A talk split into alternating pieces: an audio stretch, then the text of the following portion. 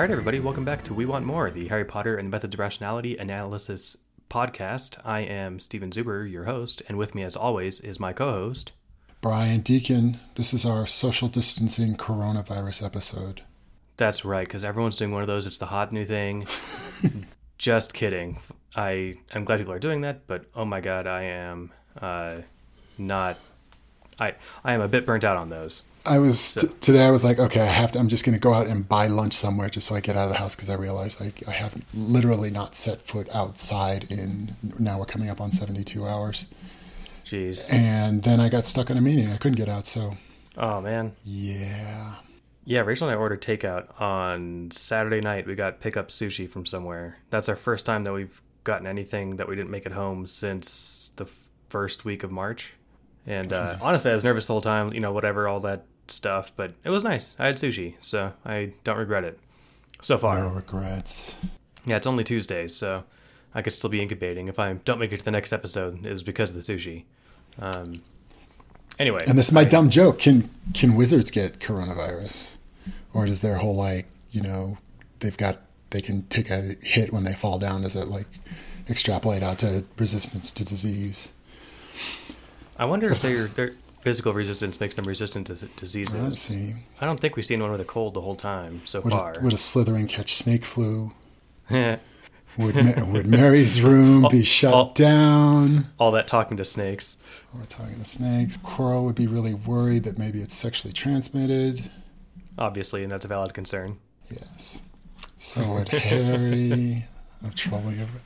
I'm not letting go. The more, the more the whole Quirrell Harry thing irritates certain listeners, the funnier it is to me. It just started getting really funny for me. I think some, some someone mentioned. Uh, well, it got funny like a month ago, but someone's like, "Yeah, they should make it like explicit that they're kidding," and I'm like, "I'm pretty sure that we have." And then they had said, "Okay, well now what you got to do is like lean all the way into it and pretend exactly. like you're super endorsing it." And I, I, I don't have that in me. Um, I have had a lot. it's even more fun if somebody doesn't think we're kidding. That's true. So. It, it the, the horror, but no, uh, I did have some good interactions with people on the Discord. Like there was some things I was trying to remember from the last one, um, like during a conversation, and that reminded me just kind of like the whole uh, benefit of doing this publicly rather than you and I just you know not recording this, I guess, and just talking about the book. A, it makes us do it. Um, I think if we were just committing to talk, you know, have a two-person book club by ourselves would be a lot less engaging. For like but, two hours to talk about thirty pages. Totally but then the, the, the like the interaction with the, just the community was actually really fun, and I uh, maybe it's just been a nice couple of days for me. Uh, I don't know, brain wise, but let me give credit to where it was due. Who pulled this out about? Um, well, I'm not finding it right away, so I suck. I think I dropped the ball. Nope, found it. It was, as we could have guessed, Chron Oblivion, because we were trying to guess in the last episode about whether or not it was a Dumbledore thing or whether or not it was just a Patronus thing about being able to send messages, and Quirrell says maybe the headmaster will teach you his his trick. So he seems to believe that it was a Dumbledore thing. Hmm. Except so. wasn't there the whole like Shacklebolt just shows up and be like, "Hey, everybody, run!" Like, isn't that a? But he was in the Order of the Phoenix. It was a. He was. Wait, but in, I thought it was like anybody with a, anybody that can do a Patronus can use it to send messages. No. Yeah, but I think Dumbledore. Well, I'm not sure about canon, but in this, for it, oh. certainly. And I mean, we see Flitwick and McGonagall do it in this book already too. I think it's just uh, Dumbledore taught them how to do it, mm. or at least Quirrell seems to think so. But anyway, it's a lot of fun. Everyone should get on and talk with people on there. Which reminds me, you can do that on the uh, Doof Discord. We are we are a Doof podcast, as Matt referred to us, the Harry Potter one. Um, the Harry Potter one. it was it was endearing. Don't worry, they're the worm one. So. and, and the Stephen King one, and the Stephen King one, and the and yeah. and, and the uh, the TV and anime and, and movie review one, and the and the uh, the OC one. I guess it's just Scott. I think maybe they're just like, oh wait, I'm talking. Are we recording this? We should record this and then publish it as a podcast. Right. Yeah. They. That's just that's actually the secret behind the Roll Enterprise. There's the grocery shopping podcast. so, since this isn't a grocery shopping podcast, I'm ready Not to dive right in. Not yet. We'll see how far we get. Um, although, if you are shopping for groceries, one might worry that your food is sentient. Sentient. God, that was not a good segue, but it's the best really, I can pull was, out. That was hokey so. as shit.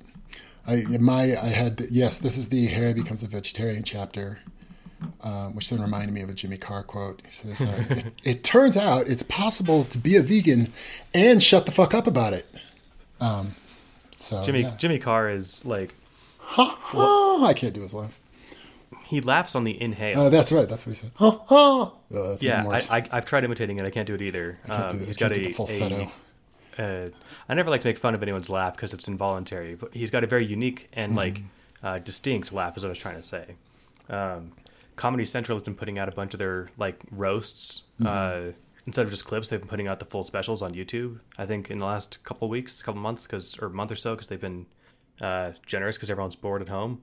And we watched the one of Rob Lowe. I think that was the one that had uh, Ann Coulter there, and so Mm-hmm. was Jimmy Carr. And I cannot repeat his joke. He's awesome because he's like so politely vulgar. Uh, this was not politely vulgar. um, ev- everyone was just ripping into uh, to Ann Coulter for being there, and frankly, I have no idea why she was there. Her jokes sucked when she finally went up. She put her. This was like during the 2016 campaign. She put her book up on the pedestal that was like how Trump will make America great or something, and like I think I don't know what they're like. They've got to know their audience, and it, whatever. Comedy Central aside. Jimmy Carr is funny and he does it in a very vulgar way. So if you don't like vulgar comedy, you won't like him. But if you do, he's hilarious. You should check out some of his specials. If you So- don't like vulgar comedy, you can go fuck yourself. So that said, Harry does manage to shut the fuck up about it. Um, So it starts really out. So shit, Harry's all worried, like uh, now having discovered that apparently snakes talk, uh, and then trying to figure out what the hell that means. He suddenly freaked out that okay, snakes are sentient, and therefore it would be immoral to eat. that. Well, so I guess because he's not so much worried about eating a snake, but if snakes are sentient, then maybe anything is any kind of animal is sentient. And so I think what is he just basically decided like he's not going to eat any meat until he gets like a handle on what all this means. Yeah, so I think he's, he's deliberating on it while he figures out what's going on. And I was talking with Eneasz about this a week or two ago because it's kind of funny to me that, like, I think his reaction is kind of proportional to what he's learned. Um, he's not going to eat meat for the day while he goes to library and does two hours of homework. Um, it, and I think I think that makes sense. It, it's like I think we'll we'll talk about your reaction here in a second because I think it was really close to Eneasz's. Um, but like I think his his his freak out about it. A, it's really funny. Um, like it, it it's a Especially all the very weird, all the weird permutations he goes through. Like, are there poultry mouths? Oh yeah, like what if someone invented a spell to talk to cows? um, and he's like, after all, snakes couldn't really be human level intelligent. Someone would have noticed by now. Like, he's just he's sitting there. I just imagine him at the breakfast table, like nothing on his plate, just staring at stuff, and be like, no, no, no, that has to be good. Wait, shit. What what if someone invented a, spe- a spell to talk to celery? Like, oh shit, what do I do? And it's it's all very funny. Um, I I think his concern is like, okay, well, shit. If this is real, then this is actually a really legitimate emo- moral emergency, and I should be informed about this so that when I invent the, you know, whatever, all the the spell to control everything, I can save all those poor suffering blades of grass. so it's it's like this nice combination of like to me just kind of levity with a uh, I don't know, light treating of a kind of like um, I'm stumbling over this. It's not a serious concern, and but like if it were, it would be super serious. Am I It making wor- any sense? Yeah, except I mean, yeah, I understand what you're saying. I think maybe I don't entirely agree. I mean, yeah, some of the stuff was uh, it was funny, um, but I think then it also like changed into. I, I think it's sort of like my theme for these for this week is oh Harry goes back to being a dickhead, um, and that this sort of like turned like so this beginning part was funny, but then it turns like his where he goes in a little bit with talking to Hermione about it. He gets back into his just like weird like trapped in his head like lost sense of you know where like she's right like his priorities are all fucked up because he's worried about this like weird abstraction about grass um, and he does and and that gets pointed out like oh then he figures out like wait a minute I should be paying attention to Hermione um, and that like when this first came up like my the thing that first occurred to me was um, like there like it was this on off that um, like oh okay they are smart therefore it's wrong um, and that that apparently just like didn't didn't apply like apparently no like vegan vegetarian kind of uh, thought about that. Where like, okay, it's totally fine to eat animals because they're dumb, but now if they're stupid, or now if they're smart, then it's not. And then it was like kind of an all or nothing. Like either they are sentient and so their lives matter, or they are not and they don't. Um, and then I agree. He, yeah. does, he does not have a nuanced take of like Yeah. utilitarian ethics when it relates to food. and I thought, yeah, and, and then because he sort of like he like devolves back into being like um, intellectual snob in these few chapters, which seems like like this this part of the developing plot because he also gets a little more dark. Um, but that it seemed like it tied into that, like. That's what, what it made me think of was like the way a little later in this chapter where he's a dick to Ron. Um, that it's the same thing. It's like, oh, is, is maybe maybe Ron's okay to eat because he's not that smart either. As it's, I don't know. It just seemed like it almost tied into that because, like, because it's like, oh, if they're smart, then suddenly it's a moral issue because they're smart. Which I mean does make sense, but the, like the automatic, uh, the- immediate and absolute sense of that being true, like, it, isn't it? I mean, not, I'm not a vegetarian at all, um, but like, it seems if that's a concern, then it's a little bit of a concern that. You know, it's not like the animals are completely devoid of life and can't tell that they're dying. Um, yeah, I that I was sold on vegetarianism for like four years, and ethically, I, I still am. I'm just lazy and uh, hypocrite. Same. But um, I read when I was like 18 or 19 the uh, essay by Peter Singer uh, called "All Animals Are Equal," which you can find online. It's it's short, and to me, it was super compelling. I'm like, shit, I'm a vegetarian now. Like, I'm sold. Um, it's it was uh, Pork chops are good. it, it basically makes Bacon the point that like it, it doesn't matter if they if they feel less if they're if they're if they're dumber it's the fact that they that they feel anything and yes if, if you're given a choice between eating a, a, a cow and eating a person you should eat the cow um, not just because you could feed more people with it but because it would suffer the loss of its life less we presume than a human with goals and ambitions and loved ones and all that but the you know, it, it's just like I anyway I'm sold on all that logic and it's it's it's interesting because like I guess before we uh, get into the the thing with Ron I, I loved the back and forth he has with himself while he's like Yeah. arguing with his like his house components and um he's like I, I don't want to just rehash the whole thing, but like basically Slytherin is trying to talk him into like, no, no, you, you've got to eat something, and uh, you know, it's not more that more likely that anyone sneezed self awareness on the yeah, poultry. and it's totally bullshitting. It's like, oh, and you need to eat because then you'll be able to save people if you like stay well nourished. Yeah, it's, so he's like, oh yeah, one utilitarian logic coming up, and he gives him that that thing. He's like, yeah, if you can save them all, and you can do it faster by not worrying about your diet, then the, the most ethical thing you can do right now is sacrifice the lives of sapient beings for your own convenience to feed your dreadful appetites for the sick pleasure of ripping them apart with your teeth. and then he, he's like, "What? Which which side are you on here?" And then his side, then his Slytherin side says, "You too will someday embrace the doctrine that the ends justify the, The meats." and then like Gryffindor and Slytherin or uh, Hufflepuff, like every time he thinks of food, are just like cannibalism. Ah, don't eat me. Was- I think that goes to like the all three of these chapters. I think this weird little like talking to himself. It was probably I, I liked it too.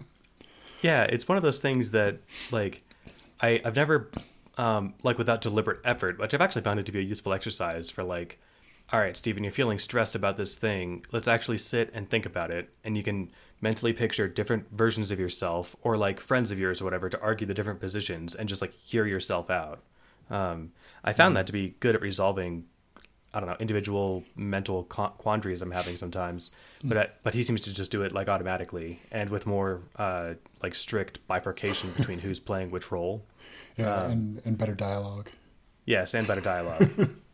In order to make myself sound perfectly insane, I might as well say that when I do this like as a deliberate exercise, the like the place from having the meeting is the uh, like the conference room in High Hrothgar from Skyrim. Mm, haven't played it. I know what you're Yeah, I mean it's not a very memorable location other than the fact that there's like a big meeting there at some point in the game if you do one quest line one way. But uh, yeah, if anyone was worried about my sanity, we'll put that on the the crazy list. you should um, have the different parts of you should have different accents. I mean, one of them speaks German, which is weird because I don't even I was speak going German. to say, the cold calculating part of you could speak a German accent. It's Yeah. animals.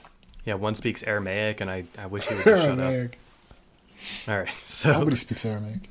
Um, I yeah. So then it cuts to him with and Hermione in the library where she's like, "You've got a weird sense of priorities," and he's like, "I've got a great sense of priorities." And he's like, "That's why I need to figure out whether plants can talk before I eat my carrots." and I, I'm very sympathetic to his reasoning. Like, so he's not like abstaining off of food forever. He's not, uh, I don't know, running to the streets saying quit mowing your lawns. He he goes to the library to figure out if this is a thing which i think that given the revelation that he's had that non-humans can be human level intelligent this is a legitimate concern. I think that he he throws it out to was it terry earlier at breakfast? And he's like i'm starting to think magic should just be illegal. Yeah, I think like so. Th- this would have been a, a another incident where I would have been like wondering like, oh, how- what is what is the intent of the author, and then people would have given me shit again. Um, where I would because I where I wouldn't have been sure. Like this time, I'm pretty I'm pretty solid that like because this but like I thought he was being kind of a dick, and then weirdly like kind of emotionally stilted and like not and the whole thing with like you know he's flipping through books worrying about grass while Hermione's all upset. Um, but I think like that's all like that is how this is playing out on purpose. Um, and that was sort of my reaction to him reading about it. Uh, was like I could give a fuck about the grass. Um, and and this was sort of and I don't know how well I ever communicated this, but it was similar to what my reaction about the um, about his to the Dementor about like just to the concept of death that it was very like he's up in his head and it's this abstract concept and he's so lost in his head that he's not like he doesn't know what's going on in the rest of him um, and so you know he's sitting there freaking out about grass um, and ignoring Hermione. And he's and he's gone kind of gone back to being kind of his dismissive dick again especially because then Hermione goes into then starts talking about like, oh, Ron thinks that you're going to drag me to the dark side, and he's like, and he sort of gives like the on, on paper sensible speech about like you shouldn't be beholden to what other people are, are thinking about you, um, but he says it in a very like dickish, dismissive, like we're better than everybody else kind of way. Um, and I think like this is it seems like it was almost kind of sudden with this, but that like starting in this chapter and i think really kind of in all three of these chapters like he's sliding back um and like we definitely get some you know pretty you know clear like he's he's being more dark and like some of this stuff is comical but like he's also like being a little more like he's kind of entertaining those evil thoughts um and so i think that kind of goes in hand where he's also kind of going back to being kind of his arrogant dismissive um you know dickhead thing that he used to do a lot more. Like he's sliding back into that. Yeah, it's a bummer because it's kind of a backslide from like where he was at with Draco, um, presumably the night before. Like Yeah. he, you know, they had this really uh, just awesomely warm and connective. Uh, to put to make it as, as sexual as possible, they had this really intimate night together, and uh, it was um, it was it was lovely, and it was it was heartfelt, and it was uh, genuine. Yeah. And then he's here talking about Ron, where like just to read the quote, which and see, like it sounds like you mentioned like back to his assholeness. I don't think he was ever this much of an asshole, and that's what bugs me. Um, he says that's why when Ron came over to me, I was sitting when I was sitting down at the Ravenclaw table Yeah, and yeah. told me I should stay away from you. I held up my hand to the floor and said, "You see how high I'm holding my hand? Your intelligence has to be at least this high to talk to me." Then he accused me of quote sucking you into the darkness unquote. So I pursed my lips and went slurp. And then after that, his mouth was still making those talking noises. So I put up a quieting charm. And it's like, holy shit, yeah, it's man. like even worse. I, he's Yeah. never been that condescending, Yeah. like on screen to us. I mean, he, he was he was uh, dismissive It's to been Ron when he almost that him. condescending.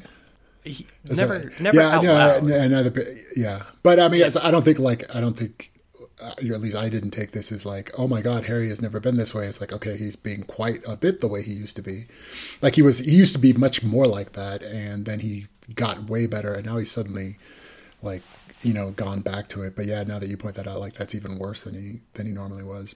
Yeah, But that's sort. just I mean, that was just sort of like, is, yeah. But like you know, his volume has been at nine with that, and this one was at eleven. So it's not like it's not like he hasn't been close to that before. I yeah, I think you're probably right. I'm I'm just trying to like when I look back, I remember him like thinking a lot of mean and dismissive thoughts about people, but never being that condescending Yeah. um, out loud. And this is where like at least felt like this is like the cognitive dissonance it used to cause me like at least it's like oh okay I know like this is part of the story. Like oh what's going on with Harry? Harry's turned into a dick again and he's entertaining these dark thoughts like okay this is the story. Whereas like before that's why it would like get me so bent out of shape. It's like oh wait am I is this just supposed to be okay? Like are we just supposed to not like Ron? It's like okay no there's something going on. Harry's being a dick. Um so yeah, and, and, we've got Hermione, the voice of pure love. And yeah, well, and I think that's what really him. helps is like because she's not just this like you know la la you know sunshine and jelly beans. Like she's this like you know real three dimensional character that's like grounded, and so it's and that actually it was like Hermione talking was like that's what helped really sort of like you know ground the story for me. It's like okay, I've got this to pivot from like to know that to compare this to like is this okay is this not okay it's like oh no this is not. hermione has told me this is not okay yeah so, and, I, and, I, wasn't being uh, i wasn't yeah, trying yeah. To, to, flatten her with my with my really poorly phrased praising it was just uh, like she she to me is just this wonderful like uh, it sounds like i'm i'm being dismissive but i'm not. Like she's she's like a paragon of virtue. She yeah. she is she is good with a capital g. And so it's nice to have her because like in the beginning of the book we just had harry. And so when he's got no one there to tell him off for his shit we're like oh okay this is what's going on. But now we see that the that the work that contains this this character harry who's being an asshole right now also contains hermione. Yeah. And, and i think so, that was and that has that was i think my biggest problem in the beginning was it's like there was nobody to like. Um, you need somebody to like and like so when hermione came along okay okay you know okay i can like this i can like this person. And it's because it's not like oh i can't you know there characters have to be likable or whatever but there's got to be somebody there's got to be somebody that you're identifying with and at least for me like harry was such an arrogant dick and there was there was nobody to you know there was nobody to hang on to like who who am i rooting for in this story there was nobody in the beginning and now harry's like starting to develop like you know character, so it's a lot easier to get invest, invested in it. But it's also nice, to, like at least like Hermione's sort of role now in this story is to be like she's like the the sanity check, like the true north of like is this okay? Um, so I like that a lot. But so yeah, and then and then so then that helps me. It's like okay, now Harry's turning into a dick again. I can like sort of just like go along for the ride. Is okay, that's part of the story. What's going on with the story? Harry's turning into a dick, um, and not like worrying about like oh, is this just like supposed to be okay. I don't know. But, yeah, it's it's interesting because, like I said, the the shift in his attitude is just so different from the night before. Yeah. Um, it, I honestly, I'm trying to like reason it out. I mean, if being near the Dementor left some scar on him, you'd think it would have shown up yesterday with Draco. Yeah. Um, it could be that when Ron came over this morning, he was too busy worrying about every blade of grass that he was, you know, didn't have enough energy left to worry about Ron. But then you just tell him shut up i'm busy you don't give him this 30 second condescending uh, yeah and he hasn't he hasn't seen Quirrell in between then and now has he no i don't think so oh yes because yeah. this is officially going to be the episode where brian sticks a flag on the ground and says Quirrell is voldemort but oh, okay um, we'll get to the quote where i'm like oh, okay but, sounds good um but yeah, so I mean, and it wasn't. It's not until we're talking about it now. I'm like, oh, this is this is a very this is a definite shift that like this is a pronounced shift that has stuck around. I think through all three of these chapters. So it's like, oh, okay, there's something going on here. This isn't like this isn't just like the ebb and flow of Harry's mood. There's a thing has happened. Um, yeah, it's it, although at least like we still have those humanizing moments for him too. So like when Hermione talks to him, like at the beginning, she she starts all quiet and she's like, you know. Um, hey, you know, Ron Ron came over to me at breakfast this morning, and she's all quiet and sad. Yeah. And then the, you know, Harry's internal monologue or whatever the, the the narration is Harry's hands stopped turning the pages. It seemed that Harry's brain, for all its abstract knowledge, was still incapable of appreciating scope on any real emotional level, because yeah. it just forcibly redirected his attention away from trillions of possibly sentient blades of grass who might be suffering or dying even as they spoke, and toward the life of a single human being who happens to be nearer and dearer and I think that that's the. Um, I mean, there's a lot. There's a lot to like read into there as far as like how humans process dealing with emotional stuff, and that's all fine and good. But the the short version relating to the story is that like Harry's sitting there having all these abstract concerns, but in the moment that his friend is in pain, he's like, "Oh, these abstract concerns can wait, even if they're yeah. really important." But I, it did a good job of just. But that would like that didn't come naturally. To, it was almost like he's like, oh wait, yeah, I have to pay attention to my friends, and so he did it. And like even then, although I'm not sure like how much it was because the way that's phrased, it was almost like is the is that what Harry's thinking, or is that just sort of the narration telling us that? And I think it's like maybe a little of both, because at least like my take of this was that like Harry was somewhat aware but not entirely in touch with the idea that that his priorities are fucked up that he's like thinking about other things and um, and these like abstract concepts while he's ignoring his friend um, that's like he's sort of aware of it but not much uh, but like we do get like those little descriptions. That's at least like a signal to us, like oh, we're supposed to like think that he should be paying attention to Hermione. I thought in the end of this did I think a really good job that like the descriptions of them like looking at their books and not looking at each other and flipping pages and starting to read and stopping to read like that sort of uncomfortable inability to make eye contact and and not being like super honest with each other about what's going on, um, like because they're like their feelings are hurt. Um, I thought that was a good description. Just, that just kind of felt real. Yeah, the like because it's Hermione and Harry, the yeah. the awkward pauses are filled with the pages or the book yeah. pages turning. Yeah, um, like there's the it's it's not quite funny, but it's Harry says, "Hey," because um, so uh, it, the the voice actress for Hermione does a really good job with this too. Um, she says, and and Padma's going around telling everyone that that since I couldn't cast the P- Patronus charm, that I must only be pr- pretending to, to, be nice. And she does it in a much more like emotional way than I just mm. shittily did. Um, but then Harry is like, Padma didn't even try herself. If you were a dark witch who was just pretending, you wouldn't have tried in front of everyone. Do they think you're stupid? And she just smiles and blinks a few times, which indicates to me that she's holding back tears. And mm-hmm. then Harry, in a not really great way of like trying to console a friend, but like still with the impulse it seems like to console a friend says yeah. uh, um, hey look i actually have to, i have to worry about actually going evil. Here the worst case scenario is that people think you're more evil than you really are. Is that going to kill you? I mean is it really that bad?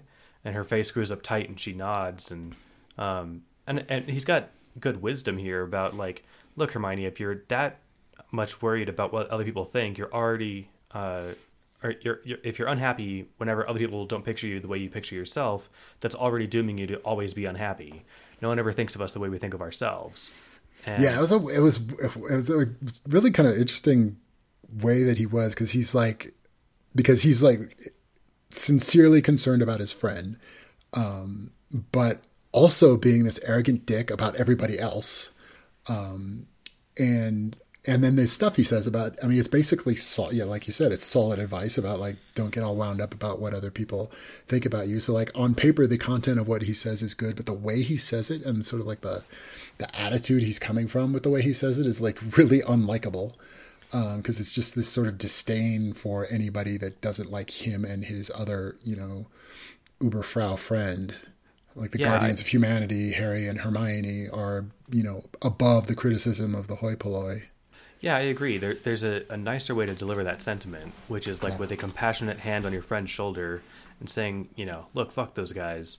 Yes, other people matter and all that, and you can do it in a in a way that doesn't make you above everyone else. But like, uh, he he does it like you kind of said, just of like, oh no, we're because we're important and they're not. Don't worry about it. Yeah. And that's sort of how it comes off. And it's like I said, the impulse is there, but like his delivery is just really uh, suboptimal, which is a drag because we've seen him do better. Yeah, and then he says, so then Hermione says to him, like, well, how would you feel if I thought you were evil? Uh, and then this the quote I pulled. He says, "Yeah, that would hurt a lot, but you're a good person who thinks about that sort of thing intelligently. You've earned that power over me. It would mean it would mean something if you thought I'd gone wrong.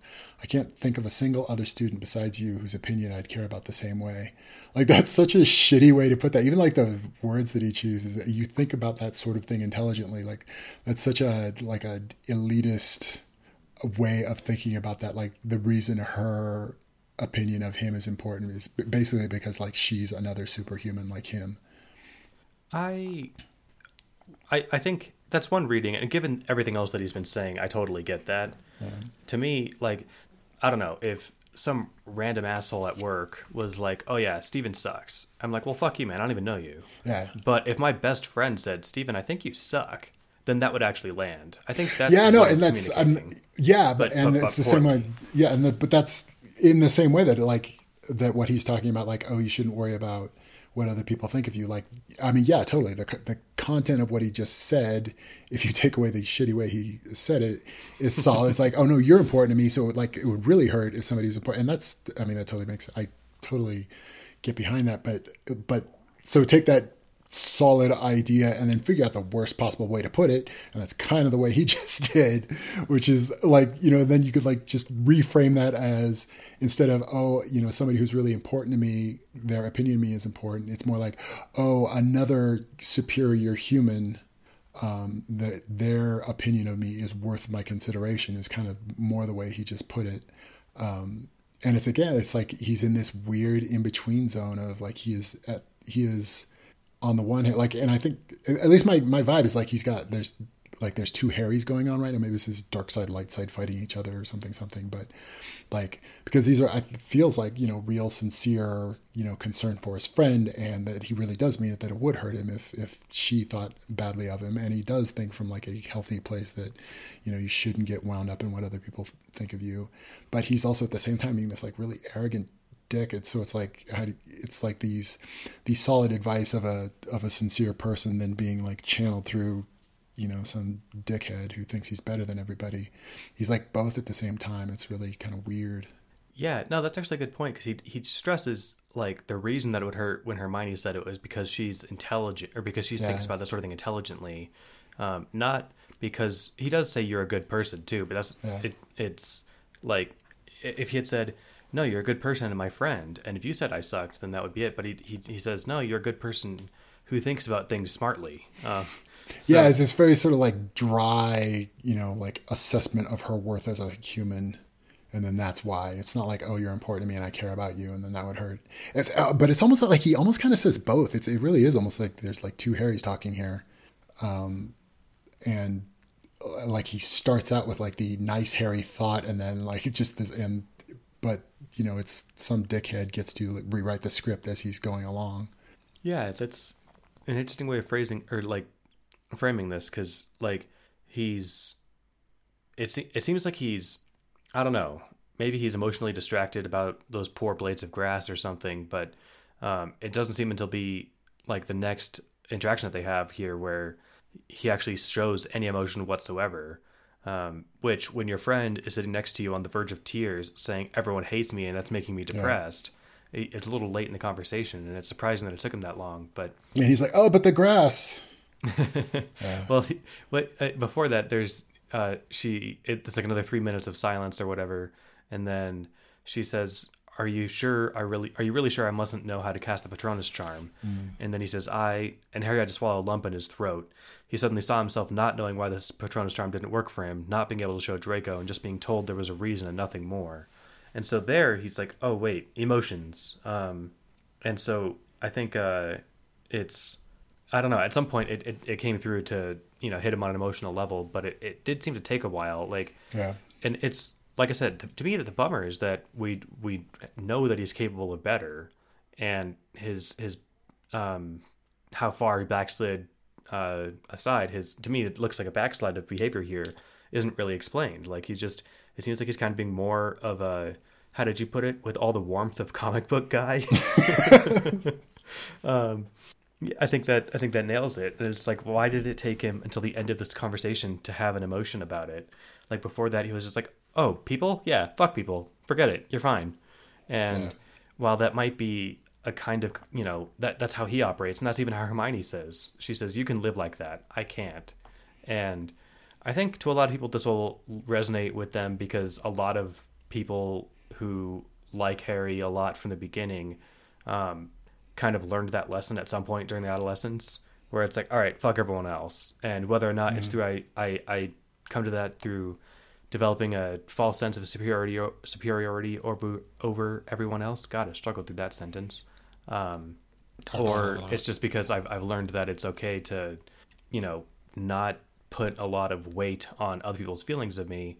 At some point, you know, I think a lot of people through somewhere in high school come to that realization. Yeah. And well, yeah, and like the healthier version of it, which you know, I'm not going to pretend like I've mastered it or anything, but it's it's like I mean, yes, it's the fuck everybody else, but it's but not put that way. It's like the you know, it's okay if they think that. It doesn't say anything. I don't. I, I even have trouble like saying it in a way that convinces me of it. But but like there is a there is a non shitty way to hold that thought.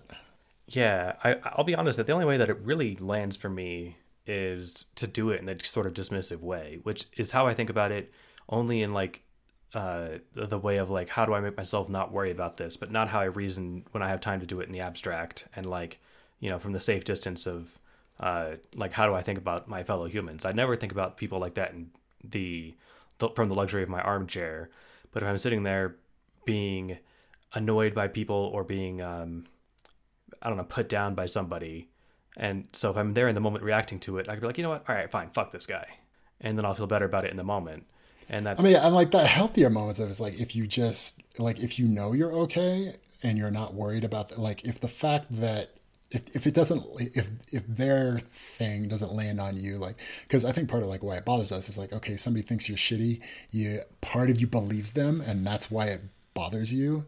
But like if you're like in this completely fictitious super healthy spot of like okay i know i'm okay and it's okay for them to think otherwise because I'm still okay. And then you're not like, then it's fine for them to think that. Um, and then like that, like, so I don't have to worry about what they think. That's how you're putting it. It's like, it's okay that they think that it's not actually true and I'm fine. Or maybe it is a little bit true, but I'm still good enough and yada, yada, yada. But that, like that, like much, you know, everybody hopes one day to be that together but that like that's the place where you could come from where it's not where you're not have to like sort of attack the person back yeah, no, I, I agree, and it, it it is weird. I'm I'm curious where this is going with Harry, and like what kind of is going on under, under the hood yeah. with him right now. Um, I mean, it's nice to like like I said, like to at least be able to you know know that this is part of the story. Um, to be like, okay, there's something like I wonder where this is going, um, because he is like he's definitely, and it's a, it's an interesting because it's almost it's not like oh Harry's turned into a shitty person because it, it's like it's like he's misfiring. It's not he's not he's not completely in this place of being a shitty person. He's like not understanding what's going on. He's uh, trying to be good and not being good at it. Um, so it's like like it is. It's like he's caught a you know he's caught a virus. You know, like there's something has gone wrong. Like something's flipped and there's something going going wrong in his head. Yeah, I guess we'll keep that in our back pocket and see if we notice anything else to call out on that. Um, uh, yeah, Hermione asks him about the Patronus charm, and he he explains that look, uh, after he gets his emotions, uh, I guess, under control, he says, look, yes, it would work, but uh, you couldn't show people, and then why, you know, then, then there's no sense of of even having the knowledge to demonstrate to them because you couldn't. Uh, it, it's a secret. You you couldn't show people, etc. And um, she just says, "I'll take it," and he says it was very hard not just to blurt out the secret right there in the library. And he says i i shouldn't. I really shouldn't. It's dangerous. And um it I, I i sort of see his concern. This is one of those ones where if his suspicion is right that if anyone who knew the secret of dementors uh, who who had solved the riddle correctly it might be true that the animal form might not work for them anymore then they're defenseless against dementors. And so i can see why there's a reason to try and keep this one in the box for as long as possible.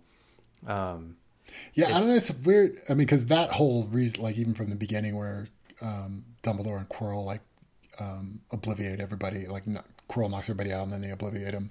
Like that all seemed like really contrived and just sort of like to just go along with the whole oh some knowledge is dangerous idea. Um, so I like for me at least, like then in this part, it's still sort of like it seems like not a good enough reason. I mean, sort of, kind of. The whole like, I don't really get. It doesn't seem to me like a foregone conclusion that like if you told somebody like nothing but badness would happen. Um, so at least this for me played a little again. Still like Harry's in this weird kind of in between spot where like okay, he's not gonna do the thing that would help her for reasons that are kind of a little sort of valid, but at least for me don't aren't super valid. And it's not like I, I'm not sitting here thinking like, oh, he totally should have done it. But it's like, it's again, it's sort of this like, eh, it's kind of a lame reason. I guess it's okay. But to me, the, the more important thing is that like, so I, I put this out on Discord because I couldn't, I, I, yeah, I was pretty sure I understood why, but I wasn't sure. So like, um, so she, she just says, okay, fine. Um, I, I can't concentrate. I'm going to go. And I was curious because she has the note that he wrote that explains how to cast the True Patronus. Um, and she she didn't look at it at the end of the humanism arc because she was just still frightened of Dementors, and I think it I think the note said when when if you learn you have to fight them or something, read this note and it'll explain to you what's going on, and uh, so I'd put it out as like why didn't she just go off and read that? And uh, Yeah, I guess she was more like. I mean, it didn't play to me that way either. But like, oh, she. So it was more that she was asking permission, basically, to read the like, oh, tell me, or tell me it's okay to read the note, or something. But yeah, that wasn't really on. It wasn't until you said that that it occurred to me. I'm like, oh wait, she theoretically could just go find this out whenever she wants. I think the reason that she doesn't, and this this was my own mental model too, but people pointed out and confirmed is that because that'd be wrong with you know how Hermione thinks, you know, good and evil and right and wrong. She's like, no, it would be wrong to read it for the wrong reason. Um, if Harry had signed off on it, that'd be fine. But since he didn't, I still need to wait. And yet, for me, that actually is still kind of annoying. Like, Yeah, uh, I think like my real my real guess is like that's the thing that sort of makes it internally consistent after the fact, so it's okay and you don't have to go back and rewrite anything. But like I think for real, like the real like tension in this scene was, oh please tell me, no, I'm not going to tell you. And then after the fact, we're like, oh, she kind of was able to know whenever we want, but I guess it doesn't matter too much. I think yeah, maybe she's still waiting for like the sign off. I don't know. It's not mm. clear to me because I'm thinking like the note that she that Harry gave her said, if the time comes for you to have to fight Dementors, this is how you do it. Like you don't get a lot of heads up if a Dementor is coming towards Yeah. you. So like, what is she supposed to carry this scroll on her at all times? And then if she feels one coming, she whips it out, reads frantically, and then tries to get herself set up to do it, you know, correctly the first time in however many seconds she has. Yeah. I'm calling bullshit. Yeah, She I should- think honestly, should- like I think for real, this is like just a minor weakness in the plot. Like it's not. I don't like we could sort of like come up with justifications after the fact, but I think, but yeah, I mean, your point is kind of true, and it doesn't really. The ways we can sort of try to make that consistent in this little world kind of work, but it's still a little lame. Yeah, I, I think that like even if you are trying to make it consistent, it still falls short. Yeah. And that, that's what makes it lame for me. It's like no, she should be prepared before it's an emergency. Like if to, to run with a, a shitty analogy, which is my pastime. Like if the note had said, "All right, in the event of a fire, here's a scroll that says how to unlock the safe where the where the fire extinguisher is." And it's like, no, dude, just tell me where it is, so that when there's a fire, I don't have to spend three minutes getting into the safe to put it out. Here's the URL to the YouTube tutorial about how to operate a fire extinguisher. Yeah, I mean, I, I'm just thinking that like, unless she gets to plan her next encounter with the Dementor, which, Here's, in fairness, here's they the don't come to man Hogwarts. page for how to put out a fire. Uh, we should be clear that man page isn't a sexist thing. It's a it's a programmer term Programmer for term. manual. Manual page. Notoriously unhelpful computer manuals. so the uh, I don't know. I guess maybe now that I think about it, and now I'm digging myself back out of the this isn't consistent hole is well, Dementors don't come to Hogwarts because they can't, so she's safe there. So it's not like in my analogy, f- a fire couldn't start that would put her at risk. So all right, fine. Eh. If I just you know, right. as long as I'm It's, anticipating, more, it's like a it's like a forgivable and not not catastrophic plot. It's not a plot hole. It's just kind of a plot weakness. yeah, I can tell you It's not a big that deal. like it doesn't seem like anything really hinges on it right now, other Yeah. than her reputation. So Feels worse to try to force it into some kind of like oh let's figure out how this makes sense in this universe and just go ah don't worry about it. agreed. Eh, it's fine. Yeah. so we can we can leave that where it is and wrap this chapter up with the savage slap. Well, Savage. I don't know if it's it's savage and like It's just hard- brutal, heartfelt. really. Yeah, brutal It's is a good word. Yeah, because it's Yeah. it's almost because it wasn't. uh She wasn't doing it to be hurtful. It's just true. Because so after um, refusing to tell her like how to cast the Patronus, he's like, "Well, is there any? There's anything else I can do?" And as as she's walking away, she just says, "Be nicer to everyone." Said, "Oh, brutal!" It was a great line. Was that uh, was that the very last line of the chapter? I want to say there was like a couple other, there was like the, or something, uh, but- two lines after, um, but yeah, that's the closer. but it was the last line of dialogue. Yeah. yeah. It was like, oh, see, it's brutal because it's so true. And what would be nice, you know, I guess we don't see Harry interact with any students for the rest of what we've read here. Um, I, it would be cool, but given where he is at this whole chapter, I'm not putting a lot of hope in it. If he says, "Okay, I'm gonna take that advice to heart. I'm gonna go around and start being nice to people. I'll apologize to Ron tomorrow, or you know, today at lunch or whatever." Like that'd have been awesome. Yeah, it doesn't do that. And then when like two chapters from now, he does this weird ham-fisted, like I don't know how humans work thing with uh, Padma. oh yeah, I don't know if that counts as being nice. Hello, fellow humans. I am here to do a good deed. yes, and I'm gonna do it in like the weirdest way possible.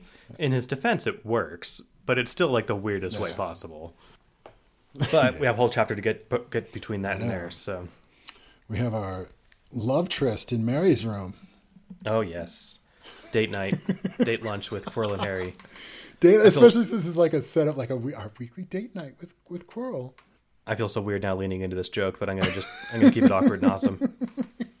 I think I ran with it more because I, I, I for our little notes I decided I was going to have my own little like blurb summary of the of what that chapter was. So this one I called social distancing.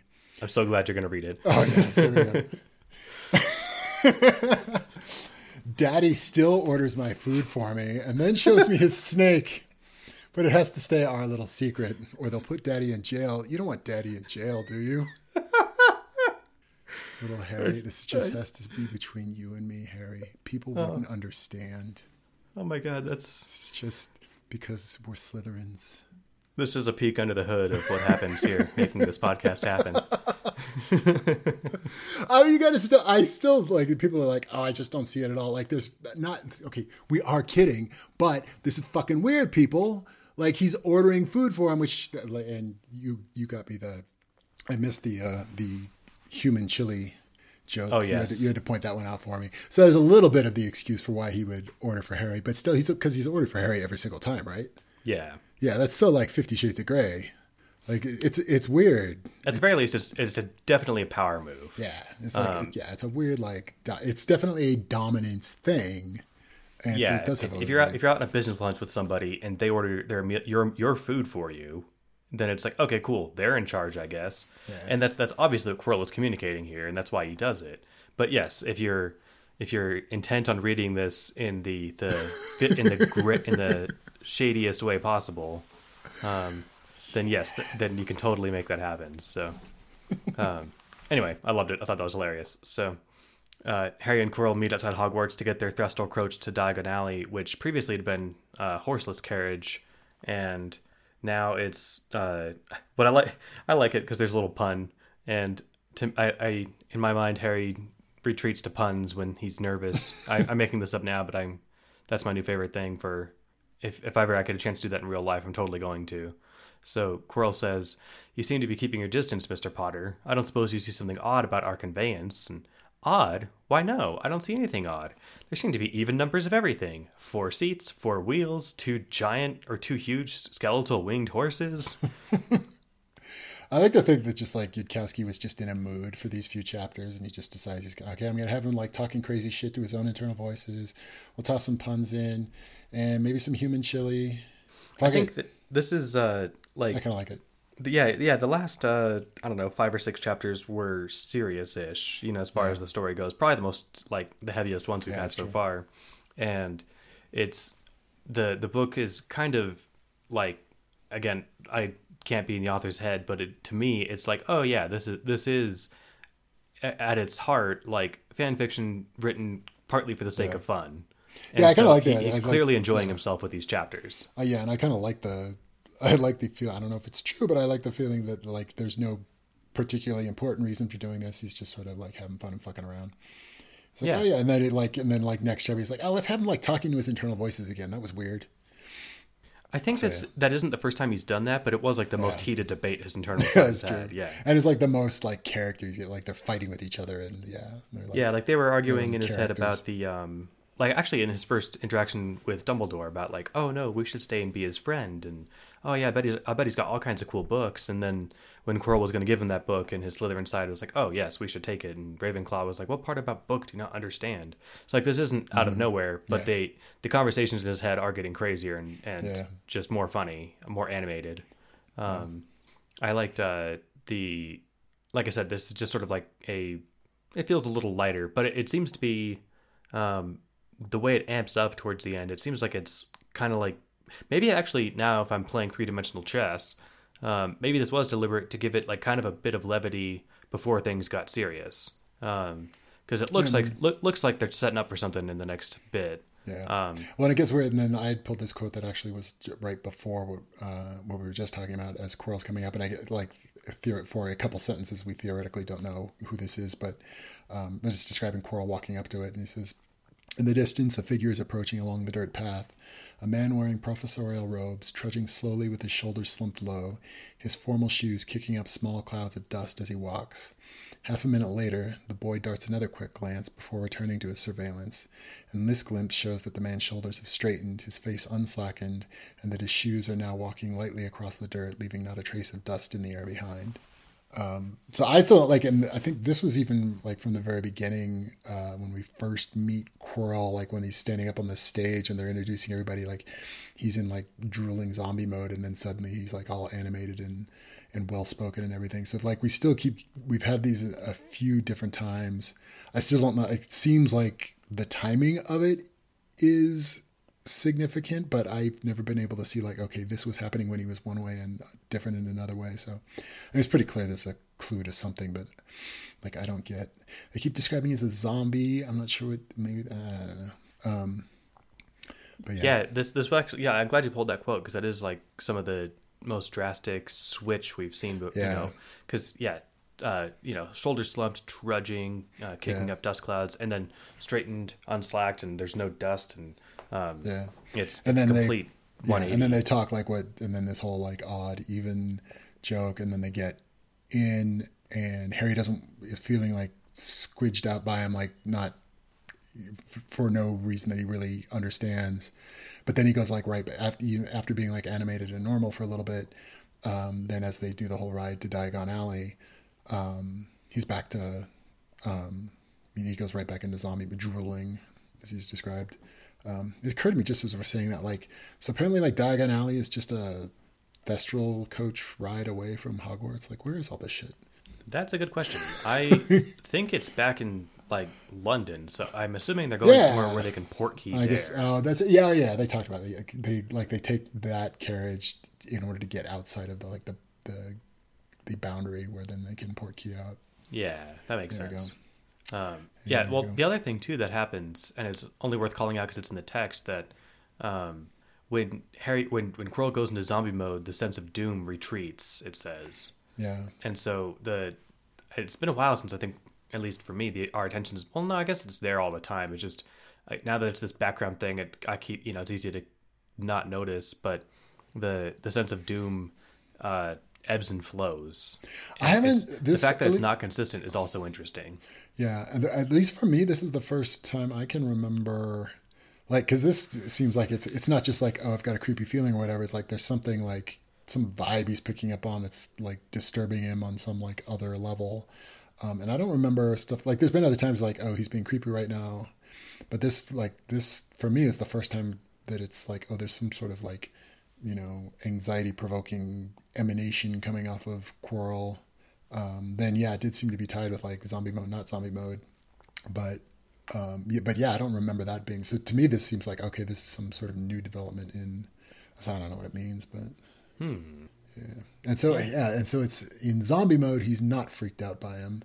Yeah, I. I guess we'll we'll have to keep our eyes open for it. And this had been my like my misread of uh, when he kills Rita Skeeter, because like they describe him because he stumbles and like so I guess he like fake stumbles so that he can stomp on on Rita Skeeter. Like I had misread that as oh he stumbles because he's gone back into his like weird weakened zombie mode.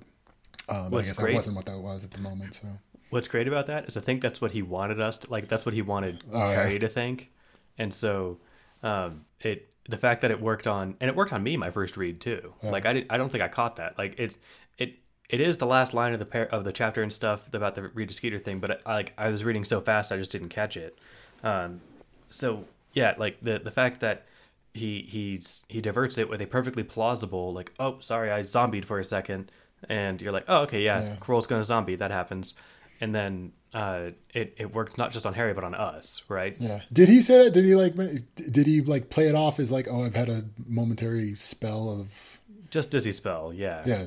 So he did try to play it off as like oh I was momentarily weakened. yeah So and I mean it worked it, way le- to play it it, it, it played me just fine my first time Yeah. so um yeah so uh Harry's as they're on their way there he's just like deliberating about like he's like I still haven't figured out what I want to eat for lunch because uh, the he's like oh man there's this maybe flying squirrels can talk and uh, he says Harry wanted to ask Professor Quirrell. The problem was that Professor Quirrell was too smart. And again, this is more of his like hero worship of him. Mm-hmm.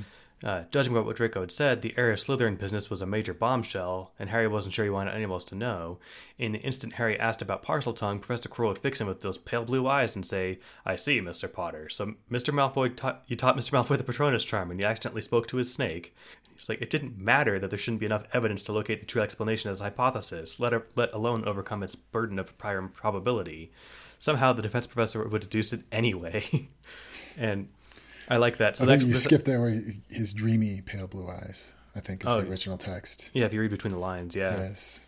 Um, speaking of, so that what he says is that uh, there were times when he suspected that Professor Quirrell had way more background information than he was letting than he was telling. His priors were simply too good, and so this this chapter is called Prior Information, and the one before was called Utilitarian Priorities, which I think is a perfect chapter name for it. Mm-hmm. I just forgot to call that out, and it's kind of good because the, the utilitarian priority of like okay, look, I should be more concerned about these blades of grass than I am about Hermione, but she's here and suffering in front of me. I thought it was a good chapter name, and Eneasz reminded me yeah. when we got this project going all those many, many years ago that uh, the chapter names always line up really well. So I keep forgetting to make that an explicit thing, but I will try to do that when it occurs to me. What's so. weird for me, like the chapter names, like totally don't like they noticeably for me. I'm like these chapter names like help me not at all remember what happened in the in the chapter. Yeah, it's so. more. I, I, think the the way to do it, and this is how Eneasz noticed it too. I mean, I don't know how many times, probably maybe once, maybe twice before he did the audiobook. Um, it was after he he says after he finished recording, then he'd go back and look at the name of the chapter to put it as the name of the episode, and he'd be like, "Oh, that's perfect for this episode." Yeah. Uh, but it, it, was never like uh, the kind of thing that, oh yeah, you remember in uh, utilitarian priorities? Well, actually, that one stands out pretty good, but um, yeah you know whatever. It's not like for most people you could generate the chapter by the ch- by the chapter yeah. name but you give them the chapter and they're like oh yeah that name lands well. So at least there's some thought that went there. Yeah. So then this is where it cuts to uh, Quirrell ordering lunch for both of them. And for Mr. Potter a plate of the Tenorman's family chili which I think I was so distracted by that I'm like really? He's ordering his food again? That I didn't get that. Actually I think I read it just more like oh he's purposely ordering him meat which I guess is was the point, but even worse so. But so I like saw that and I didn't fixate too much on either the name or any significance to it. But, but yes, Tenorman's Family Chili is a South Park reference. It's to an earlier, I don't know, somewhere in the first five or six years of it. It's actually great because yeah. they go to Fort Collins in that episode for a pube fair, and um, basically this kid annoys Cartman. Like I don't know, takes like sixteen dollars and twelve cents from him or something, and Cartman tries to get it back and then tries to trick him into getting it back and then just kills the kid's parents and feeds them to him in a chili cook off. And doesn't I, doesn't Cartman say something like creepy? He's like, "Yes, eat it" or something like that. Yeah, he's literally licking, licking yeah. his face. Oh, oh yes, right. the tears of unfathomable ah, sorrow. Oh yes, yes. Right. I don't know why I I can remember lines from South Park episodes I haven't seen for five years, but I couldn't tell you like right off like if I didn't know that it was Tuesday because we are recording, I would be able to tell you what day of the week it is. But I can tell you what that line was from South Park.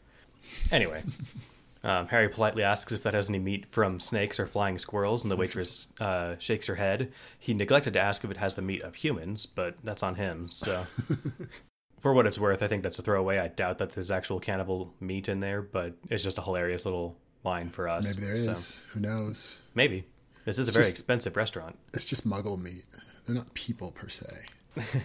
yeah. So then um, Quirrell says, "Oh, an interesting question, Mister Potter. I wonder why you asked it." And then Harry gives this long explanation of like, "Oh, here's my perfectly plausible reason," and it sounds Which is perfectly pretty plausible. It was pretty good bullshit. Yeah, and then not good enough to fool Quirrell, mm-hmm. so uh, he says, "Ah, would I be correct in guessing that you are also a Parselmouth?" and uh, this is basically, I think, I think it was. Um, Within Reason on Discord pointed out that spit takes seem to be a lot more common in this universe than they are in the real universe. That's true. Yeah, because he did two of them, and that it did make me think of like the comedy. So yeah, I mean the comedy thing. The whole reason it works is because spit takes are a thing that happen apparently in everyone's real life, and then it just sends an impulse backward in time to drink the tea when mm-hmm. you're about to spit take anyway. And yet, I think I've spit spat take spit taken maybe three times my whole life. Um, and if I was being careful, it would be less than that. So, like, I I I wish I lived in a world where I spat take more spit spit took. I'm gonna I'm gonna just make up how, how, gonna make up past Spit tenses for that every time. Spit ticking. Spatak. I feel like life would be a lot funnier if that happened to me once a week, but alas, my, my life is dull and I tend to keep all my liquids exactly where I want them to go. And yes, I phrased that just as uh, I don't know what I'm doing here. All right, let's just push past that. Um, so I like how like like the way Quirrell Quirrell said it in a way that you would think that he had just like deduced it from whatever. So he's like fucking with him because because he did just know it already. It wasn't that he had just deduced it from what he had said. So it was like he was trying to get him to spatak. Yes, indeed. It's I think uh, like Harry makes the the comment somewhere way early in the book that like making people's lives surreal is like one of his goals, and that being this weird is the result of a lot of hard work and elbow grease. And you get the impression that Quirrell kind of has the same game, where it's like, oh yeah, let me just fuck with him for a second. Like I could just tell him, but no. In fact, he he just he actually says that. He says, "No, I was going to ask you that anyway because I had my suspicions, but I just chose an opportune moment to ask you." Which you know, uh, he's not. I guess wanted to pass up a good opportunity for a joke. So anyway, and it was so yeah, then, then yeah so and then he goes into like the very long explanation of why he would know and I, like i had it wasn't until i read it again it was pretty like hard to follow um and then even like after getting I'm like that's kind of a stretch i don't know yeah It does. It does seem like he has prior information, like the title suggests, right? Um, like it. It's remember like whole like Harry's whole long chain of reasoning about how Dumbledore was responsible Yeah. for the death of his parents. Yeah. This has exactly that feel to it, where it's like, okay, Yeah. well, if I line up all these Jenga Jenga blocks in the right order, you can see exactly Mm-hmm. why I was thinking that there was a Parselmouth and that it was probably you. And it's like, okay, I, I guess. yeah so i guess like we can say what the what the explanation is and then we can talk about it so Quirrell says that he had bribed non-specified people to find out that Dumbledore knew that the Sorting Hat had been enchanted to give Parseltongue messages to the heirs of Slytherin, uh, and that Dumbledore was going to use the knowledge of, of use the fact that there had been a spell put on on the Sorting Hat as evidence, and this is the part where it seems really shaky to me, as evidence that oh, so the Sorting Hat, that means that Sal- that Salazar Slytherin had enchanted. I'm not sure exactly, but that means like that because that had been put on by clearly a Slytherin, then that means that I'm not even actually even able to follow it as as I'm now trying to walk through it. Then that means that Voldemort was the one that opened up the Chamber of Secrets back in 1940 something something and got Moaning Myrtle killed. How does now that I'm saying that like that part doesn't even connect for me. Like how does the fact that there's a spell on the Sorting Hat put any timing around the Chamber of Secrets? So, um, I guess on the first the first thing that you said was that the the message on the hat was that from Salazar. I think there's good reason to think that it was. Um, it said the message was like from Slytherin to Slytherin. If you seek my Yeah. secrets, speak to my snake. Um, which sounds like a, a Salazar like if he's Yeah. and he also Yeah, that had- part makes sense. yeah, so so that part's fine. Um, the the rest is like so. This was always a thing that bugged me in canon too. Like, all right, fine. The year that it happened, let's blame the guy who keeps bringing monsters in the castle. That's fine. Um, it made sense that Hagrid got in trouble in 1943.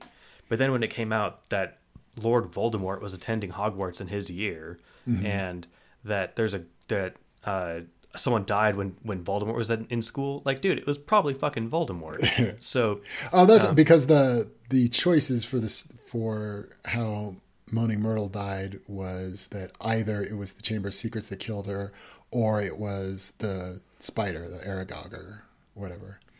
Yeah, I think So- so. okay, so Like, now that it makes was, sense. It was never clear to me how the like how they ever managed to pin it on the snake on the the spider because I think the basilisk basilisk kills you by looking at you, and the spider Yeah. kills you presumably by biting you. Yeah. Um, and I think that she was found just dead. So Oh, yeah. in any case, Yeah, but at least. So, but so the Sorting Hat means that the Chamber of Secrets story is then probably true, and if the Chamber of Secrets story is probably true, then it wasn't Hagrid that killed Moaning Myrtle. Yeah, I think that's that's that's where he's getting. So it was painful. Like, like, yeah, this it was like a it was a long walk to get here. Right. Well, and that that's only like you know two thirds of the way yeah. through. Then he says, "All right, now let's assume that um, there's a Parselmouth in this year's crop of students because why did the headmaster learn about this spell this year and not five years ago or whatever?" And so um, then he he manages to finagle a way where um, so you see it wasn't me who invaded your privacy, your mental privacy. It was the headmaster, and mm. uh, it's funny because like, and I don't actually like this that Harry feels bad about telling her uh, Professor McGonagall about the message. Yeah. So he's thinking that like, oh shit, yeah, uh, Dumbledore didn't read my mind. I I told Professor McGonagall about this. Now that doesn't the line is, which itself no longer seems like such a smart move. I disagree. Mm. I think his reasoning at the time of telling McGonagall was sound and like his one of his first choices, like first moves of good judgment in the story. Yeah, and, I think I read that like he was more thinking about that he let Dumbledore know. It wasn't not so much like telling Dumbledore, but but by telling it, it was then information he gave to Dumbledore, and it was Dumbledore finding it out about it that he thought was the the bad outcome.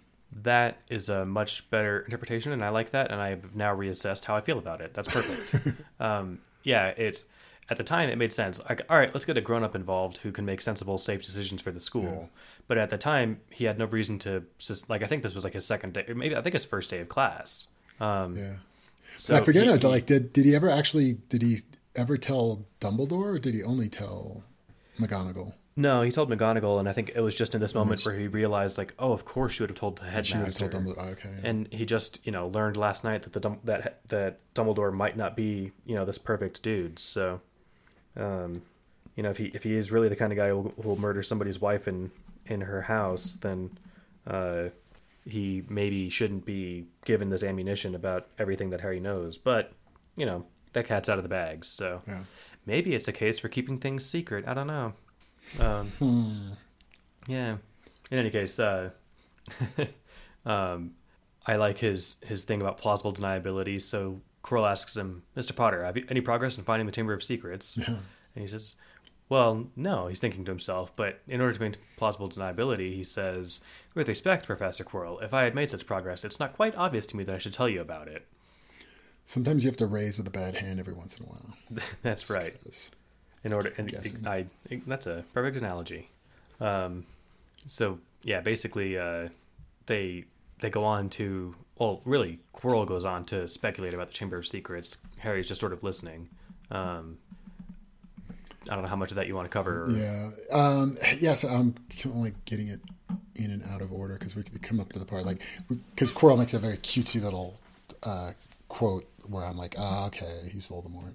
Um he uh was so yeah because oh, so oh this so harry gets like all dark and weird again because as he's thinking wait have it so they walk through the whole um so the reason that um the monster of slytherin is that what slytherin's monster yeah exists is like because Quirrell walks him through like, well, why, was it there to just kill somebody, or was it there to like try to defeat another wizard?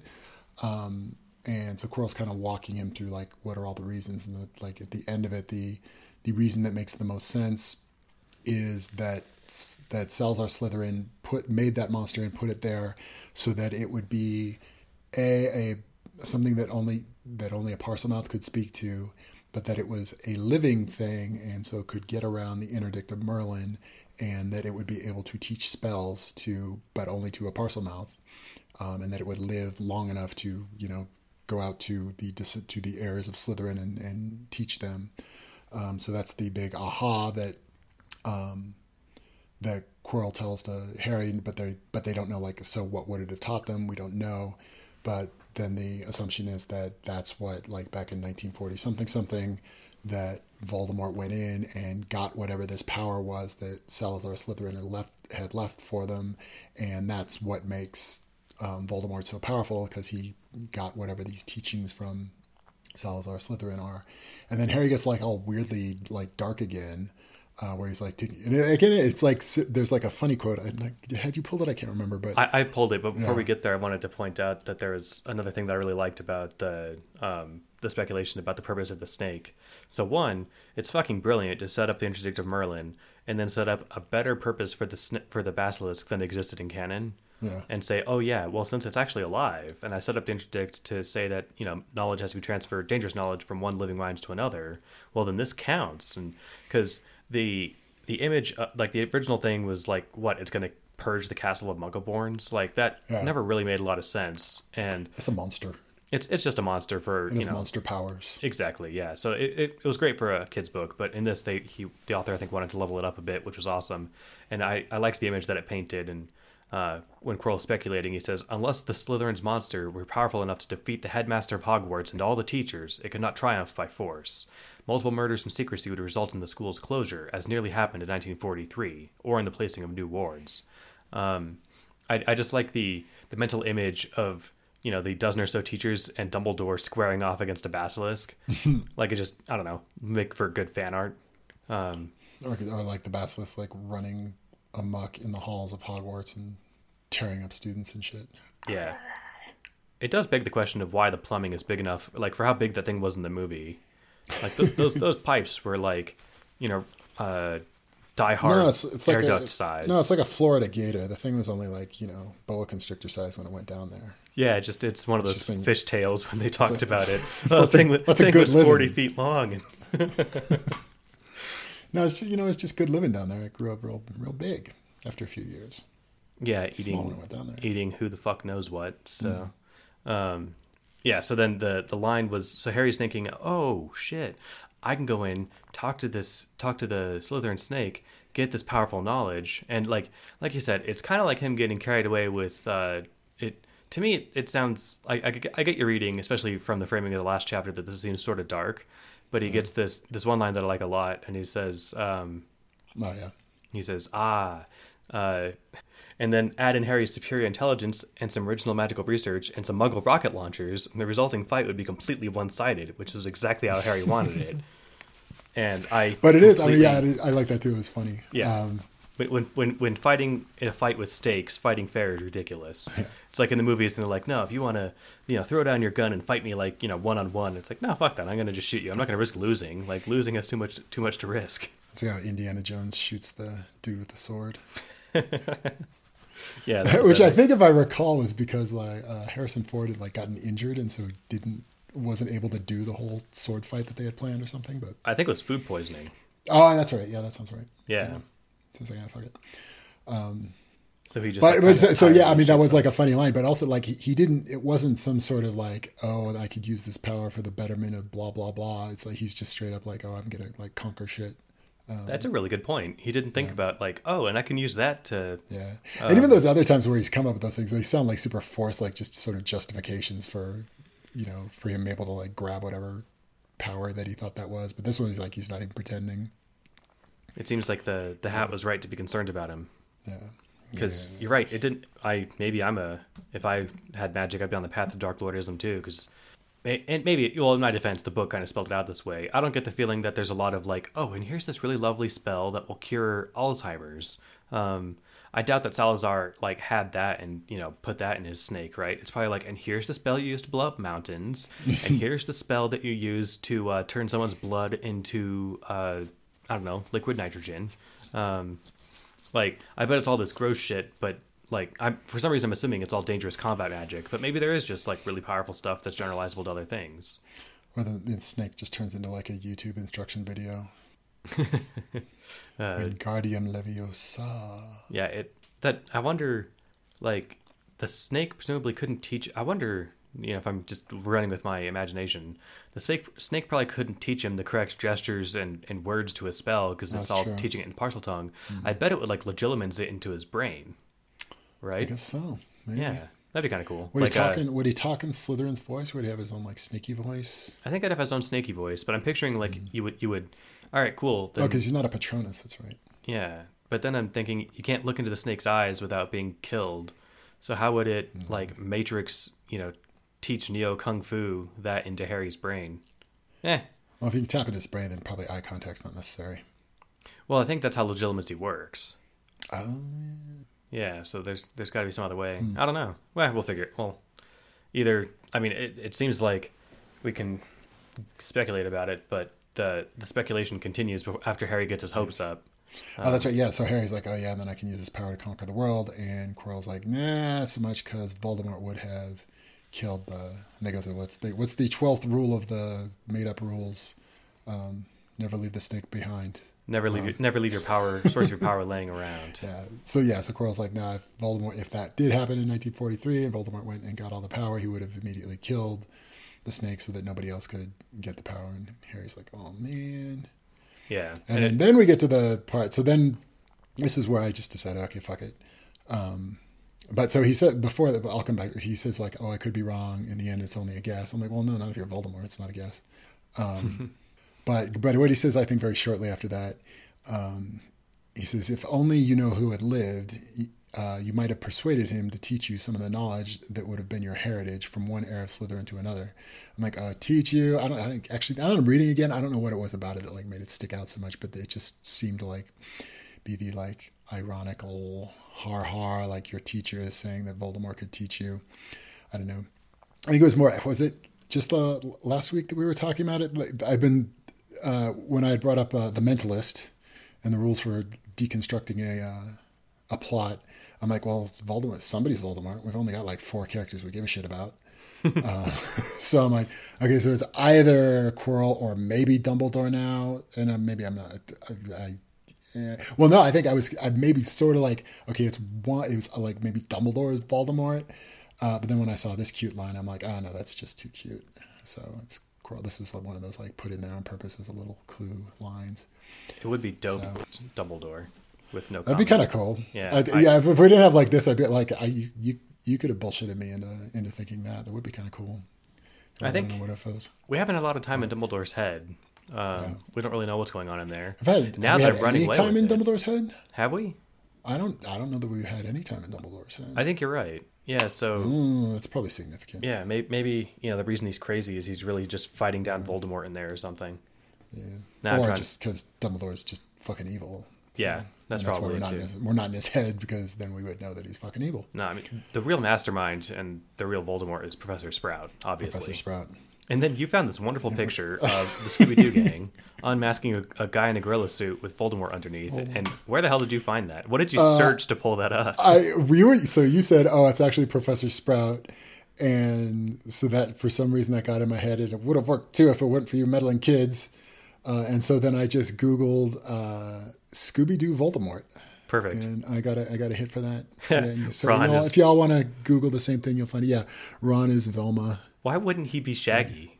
Shaggy's not even in that. Well, probably because for this particular one, Shaggy's not in the picture. So. Yeah, but I'm yeah. It, it- let's be real. true. if it Ron, yeah. Ron totally could. Yeah, you're right. And Hermione would be Velma.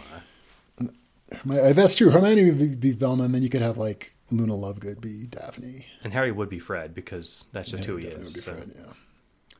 All right, now who's Scooby? Oh, Scooby's Neville. Yeah. Neville's the talking dog. And Draco is Scrappy Doo. The one everyone hates. Perfect. Everyone hates. All right. Um, so I The hell were we talking about? Oh yeah. yeah. So yeah. book. Uh, Of course. I, well, and then it also made me think. I'm like, because that's sort of like the default position, and like, oh, and he did kind. Of, there was kind of a good job of like, maybe okay, maybe it isn't. And clearly, it's different because he's not like he's he doesn't have like, you know, Voldemort on the back of his skull. Um, so I mean, I, so there's definitely something else going on. I don't know what else it is, but I'm just like, okay, that was too cute a thing. Um, Yeah. and, so, and and then once I finally had to think about it, like, okay, definitely Voldemort has already shown up in the story, and then there's a very short list of people it has to be. So that's that's an interesting leap. I uh, only if you assume that Voldemort is like secretly a main character. Um, I think. Well, so I guess I'm going on that theory. I mean, it's got Which- because they're sort of like like we've seen how like Hagrid has just sort of been written out, and we've seen like how Snape is like he's not at, like he's a character, but he's not an important character. And then there's there's other and we know. I mean, I guess it could like be somebody like oh like maybe McGonagall is, is Voldemort, but like that doesn't like fit as far as just sort of like the character dynamics or whatever. and we have so it's like you know She- yeah she's too sweet.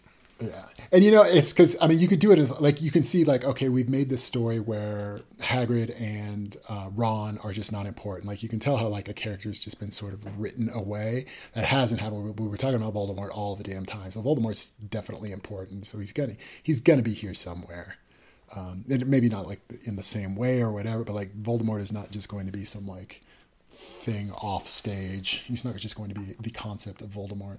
That would be super. Um, it, that'd be a, a huge divergence, Yeah. right? Like, and you know, if we look at a character who's got a lot more screen time than uh, they had in canon, like Quirrell is all over this book. Yeah, yeah, yeah. So, um, yeah, it, and it, it's you know, it's worth, uh, I guess, mentioning at this point now that you've made your advanced prediction that like th- there there there was contention.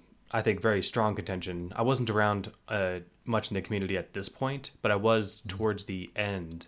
Um, it's my understanding that at the you know that there was a lot of contention as, to whether or not Quirrell was Voldemort in the mm-hmm. community. So without saying whether or not that's true, I can just tell you that this was something that was debated. So Well, that's what that's what made me think is like because there had been quite a bit of Harry Potter fan fiction already by other. There was other Harry Potter fan fiction oh, uh, tons. more than this. Yeah, there was already tons. So what I'm wondering is like because the the universe of fan fiction like has so many possibilities that it's then maybe like more of a surprise because like this is it's this is just this is the story from the book. I mean, I mean, it's not at all that that, but like that fact is like that's your default position, and like, oh, maybe are we going to do something different? So I'm just wondering, like, if the only Harry Potter I've ever read is the original Harry Potter and this, then is this like less? Am I less diverted from like? Is that possibility like less? Uh, not appealing, but like, am I am I less tempted by that other possibility because I haven't read all of these other alternate universes, and so I'm more like locked onto Quirrell as Voldemort, and so then it's less of a surprise. I don't know. It just made me wonder that. Totally. And then you just get stuck in this loop of like second guessing, like, all right, well, is the author setting this up, or is the author pretending to set this up, or is he pretending to be pretending to set this up? And And it seems like it's definitely like different because like you know Voldemort Quirrell in the books is just like he's just evil monster dude, and there's definitely I mean it seems like we're setting uh, Quirrell slash Voldemort or whatever up as some tragic, some like he's not going to be completely hateable. Um, so I mean it's it feels like it's definitely playing out to be something very very different, but not just in that particular fact. I mean I don't know. I guess I could. It just seems like that's just way too cute a little zinger to put in there. If, if somebody's got to be Voldemort, if, if if Dumbledore were Voldemort, that you wouldn't have that line. So, although, so the, yeah. the, the next line in the story, or in the in that paragraph, is the smile twisted further as though to mock the obvious impossibility, even given the premise. And so, yeah, it, it's, um, I it yeah, no, I, I could dig it. And yeah, but I mean, still have no idea like where it's like. I mean, it's very clearly it's not going to be at all the same. Well, and like, let's be real. Like, uh, th- this is this isn't um, this isn't the first Harry Potter book, right? If this was Yeah. like the original, if this wasn't fan fiction, and uh, like this, th- that would be a total like almost non sequitur at this point, right? Um, Yeah. You know, here we've got a huge prior, so I think that's a very reasonable guess. Yeah, yeah. I, think, I mean, if this isn't, if this weren't like based on something else, it's not even a total given that Voldemort's gonna like be a character. I mean, I, it could be like fucking any. I don't know what the hell it's gonna be, but like Voldemort's definitely going to show up as some kind of character in some way. Um, and then this is just sort of like, and there isn't even enough to know, like, oh, I know whatever. It's just, it's almost like just like this line is just the like, it's like he was too, he was too clever. He couldn't, he couldn't resist the urge to drop this little cutesy phrase and then gave it away. It's kind of fun, like with the um, I don't know. Maybe I'm still wrong. I don't know. Although I think the way you're talking, I think maybe I got it. or I'm just trying not to dissuade you. No, you're sounding you're sounding defeated. I No, I I. I was trying to tie it back to the to the title. I, I I'm not defeated. I think that that's a that's, that's a really good guess, and like the fact I think it's it's been fun watching him and Ha on it, and uh like I'm not uh I'm not really sure what to communicate here. Like I'm not I'm not I'm not defeated by No. by by you by you putting your neck out making a prediction. I think that's awesome. So uh it, Yeah, so I mean, I, I mean, I guess I'm. It's just that, and as the more I'm thinking about it, it's got like are the three characters with enough weight in the plot to be Voldemort are like Harry and Quirrell. Maybe they're all Voldemort. Um, the real And there was Voldemort that weird the thing- friends you made along the way. Well, and there's the and there's the thing from the original where there's like the, like the the weird like you know Vulcan mind meld that Harry and Voldemort have because of his scar. So, like, who knows what? Who knows? Or maybe Dumbledore and Quirrell have a Vulcan mind meld, and, and yeah. So During one of their sordid affairs, no doubt. yes, So, Dumbledore would be more uh, vulnerable to COVID because he's elderly. that's a good point. So he needs to. I hope he's social himself. distancing properly. I know. Which reminds me, I guess you know this will probably be over by then, the apocalypse. So you want to you want to put an empanada on whether or not Quirrell is Voldemort? Uh, and Evidence Quirrell Voldemort. Uh, so, okay, let me think through through it one part. So I don't. So our possible okay, like McGonagall would just be too like completely fucking over the top. So no, and then I think Snape has been like two minor characters. It's not Hagrid. Um, it's Peeves. Oh, it's Ron. Peeves. Ron. Hermione is Voldemort. Never. Don't you ever say Um, Yeah, I, so I mean, I, it's definitely an, an empanada as well. I'll, I'll give you two for one empanada on that one. deal.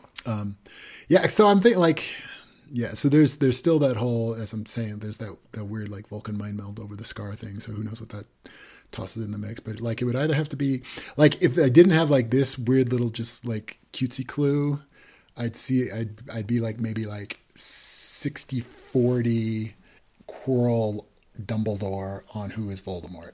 Nice. But this one I think pushes it more like 80-20. Okay, cool. I think it's it's empanada worthy. I think. I could dig it. on the in like in three months from now when we're allowed to go out of doors and purchase food. Oh yeah. And one of these days we'll be able to go outside again. Although that place might be open, you, empanadas are good to go, so they might they might be.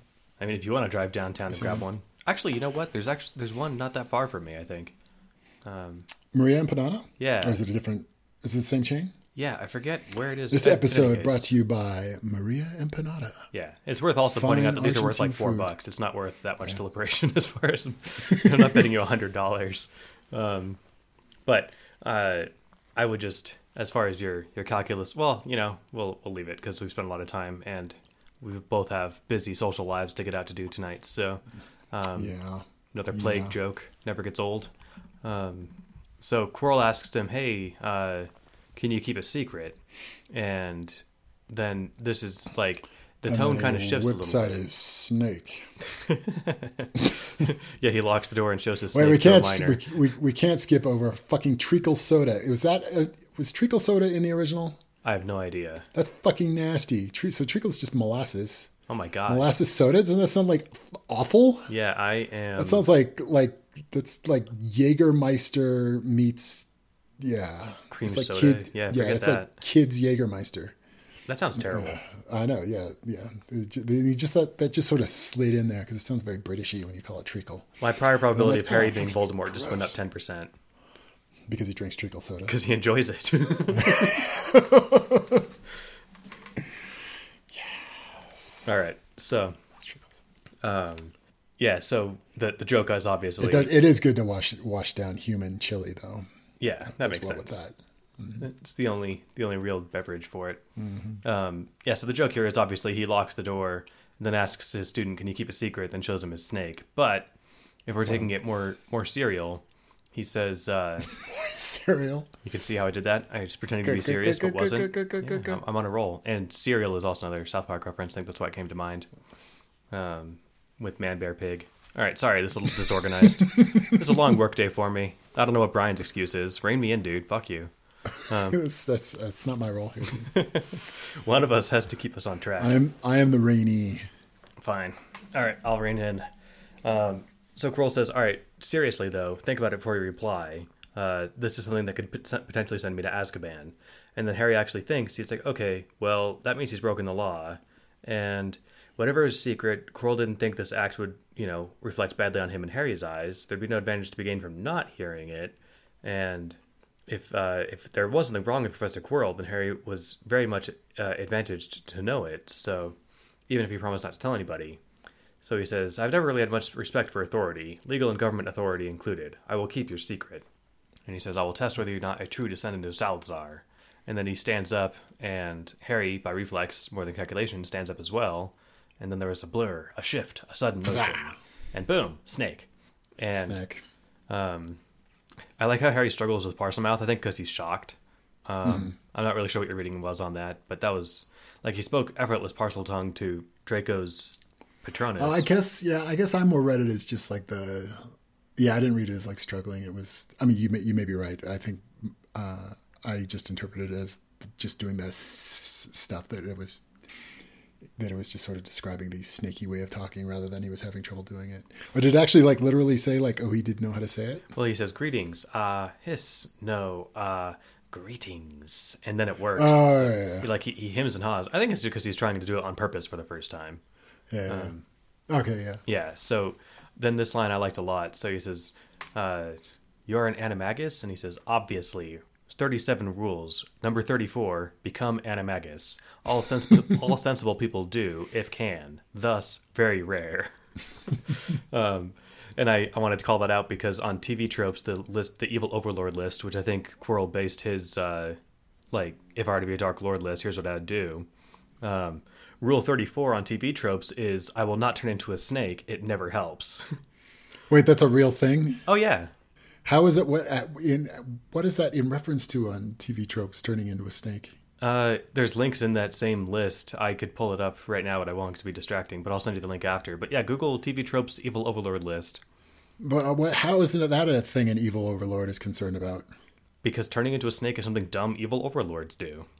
Just like having, I- just I- like having I your couldn't- guards with like helmets that cover their faces and having ducts big enough to crawl crawl through. And I don't. I don't ever recall an evil overlord turning into a snake. it does link. It, it has links. I grabbed it when I grabbed the quote to make sure I was really right that it was Rule Thirty Four. Um, Oh wait, isn't Rule Thirty Four another thing with regards to the internet? Oh yeah. Okay, something's I definitely going on here. But Wait a minute. TV tropes did it first, so See, all right, because bow, chicka, bow, wow. They were ahead. Of, they were ahead of Bukowski on this one. Rule thir- there's rule thirty four of Quirrell and Harry with a snake. Right. So, um, unfortunately, I'm sure there is, and that's the worst thing in the Yeah, world. So, If there wasn't, there will be in about five minutes. oh god, the internet's a terrible place. anyway, um, moving on from that. Moving on. uh, basically, so this is actually kind of important. So he says, like, wait, um, uh, snakes can uh, understand Parseltongue, or excuse me, animagus snakes can. And he says, well, not unless the heir of Slytherin wills it. Snake Slytherin was not stupid. Snake animagus is not the same as Parselmouth. Would be huge flaw in scheme, which is a good point. And it seems to imply that Salazar invented Parseltongue. Um, because he says that Slytherin Slytherin not stupid. It's it's fun to read this, trying not to hiss it because the S's are all drawn out. Snake animagus not same as Parselmouth would be huge flaw in scheme. Um, Eneasz does this So do awesome like we- overlay with hisses when he's doing these. So is I guess because then I already had it in my head that oh um, so sorry is Voldemort. So is this is this all? I guess like is our are we reading into this at this point that this is how we know that Quirrell is an heir of Slytherin, or is this an explanation of why he maybe is without needing to be an heir of Slytherin? This is an explanation. This is him saying that because the heir of Slytherin willed that he speak Parseltongue in snake form, that's why he can do it. Uh, Willed that Quirrell speak Parseltongue? Yeah, because uh, I guess that's what I'm like. Like what I'm wondering. Like what is the explanation here for why Quirrell speaks Parseltongue? uh, because the heir of Slytherin is talking to him while he's in a snake body. Oh, the, oh, it's so it's not that it's not that Quirrell is a Parseltongue. It's that Harry is and Quirrell is a snake. Right, and the only reason that it's working on a snake animagus, like so, like so, presumably anyone who wants to can become a snake if you're an if you want to be an animagus, but you can't run off and talk to every snake like a Parseltongue because the heir of Slytherin didn't will it. Mm-hmm. Because it would be a big flaw, and you're like, ooh, we can use the secret Parseltongue language. Um, if any asshole could just turn into a Just turn snake, into a snake and yeah, and go go talk to snakes too. So, which puts Harry's mind at ease about snakes being sentient because he's like, oh, okay, that makes it sound like that makes it sound much more like personal magic than uh, snakes being like sentient and having a learnable language. So, And we can't spend the rest of the book worrying about Yeah. sentient animals. yeah, which nicely puts it to rest. and I've got to point out because I couldn't resist the temptation. So I went to the evil overlord checklist, and rule thirty four said don't become a snake, and the link to it links to Jafar from Aladdin, who becomes a snake at the end. All right. All right. If you never crawled through TV I couldn't- tropes, it's a lot of fun. I, I couldn't uh, I couldn't off the top of my head name anybody that turns into a snake. Now you can. So there you go. All right, so, um, uh, he's Quirrell says basically, um, I'm not registered, and if you don't, if you're not registered, it's two years imprisonment, which actually sounds really, really severe. I, I forget what it was for poisoning people with uh, transfigured po- poisons, but I feel like it was five. Um, You'd think, hey, whatever I do in my own house is my own business, man. Would be a fine enough defense. Like if I want to be a snake at home and not hurt anybody, then fuck you guys. But apparently, no, you have to tell the government, or it's two full years in fucking torture chamber. So that's kind of intense. Um, so then Quirrell says, "We'll come here next in a week. Bring your cloak and your your uh, time turner."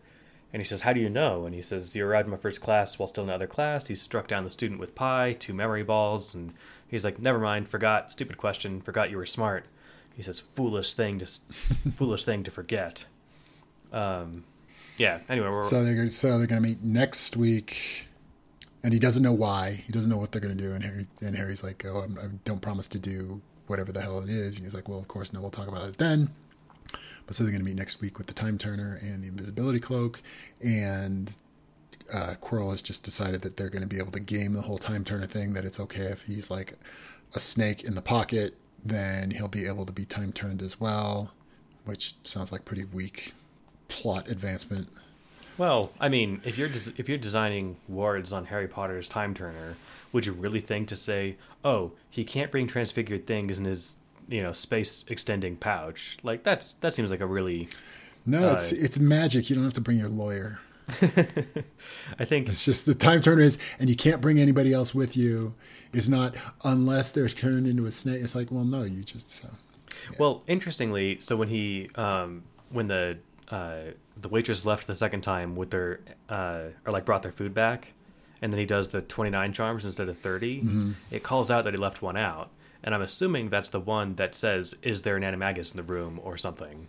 Yeah, And so, like, that is the sort of thing there is specific magic for. Um, but I think this is the sort of this again, kind of.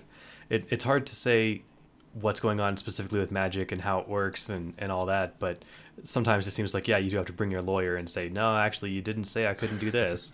Um, anyway. this is actually kind of sort of like like irritating fan stuff for people like nit. This is the nitpicky shit. I'm like, eh, don't worry about it. It's magic. Yeah, that's fair. So, in any case, they've got a plan to apparently travel through time next week and uh, do something weird, which, uh, like, it's at least Harry has probably also here to apply say. innuendo too. Sorry, what? We could probably also apply innuendo too Oh yes, of course. to find out. Yeah. So innuendo aside, Harry at least has the sense to say, like, yeah, I'll I'll bring my stuff, but you, I'm not promising to do whatever this is. You haven't said what it is yet. And then, um, the snake performed a shiver that Harry's mind translated as a severe glare. Of course not. We'll discuss specifics at next meeting. And I just think it's funny because like. Harry's like, yeah, I'm playing ball, but like, what the fuck are we doing? And he's like, well, I'll tell you next time, dude. Jeez. anyway, And so, oh yeah, and so then he's like, no, you have to say it out loud, um, like promise, pinky promise. Um, and that's kind of so it's almost like, like he only really did this so that they could have a conversation in Parseltongue. Um, oh yeah, because it, like that was the extra extra step of make sure nobody can hear what we're talking about. Is okay, to put on like the thirty different spells, and then also we're only talking to each other in Parseltongue. Yeah, it certainly seems like I don't know. It that is actually a good thing to call attention to because why bother having this in Parseltongue? Quirrell says it's because he wants to test whether or not Harry's an heir of Slytherin, and if he is, then then Quirrell will suddenly be able to speak Parseltongue. But like the so the room is already supposed to be super secure, and the reason they're having this conversation about something unspecified is because uh, in Parseltongue is because he wants it to be extra secret, and yet the thing that they're having a secret conversation about, they haven't planned anything. They're, they haven't said anything. All they've done is say I'm an animagus, and that's a crime. And by like, so if someone were able to eavesdrop enough to hear what was going on in the room, They would also have seen that he'd already. That it's not a secret that he's an animagus at that point. yeah, that's that's kind of interesting. It's like, look, dude, if I can hear what's going on in there somehow through this Yeah. magically worded room, then I'll suddenly hear two snakes talking at each other. I think I can put this together. So, like, the crime that you're trying to hide by being a snake, you've just admitted to by being a snake. yeah, they didn't because other other than that, it was just like bring your invisible cloak in the. Oh yeah, okay, that makes turner. sense. But that's not like that's not a big enough secret to warrant all that.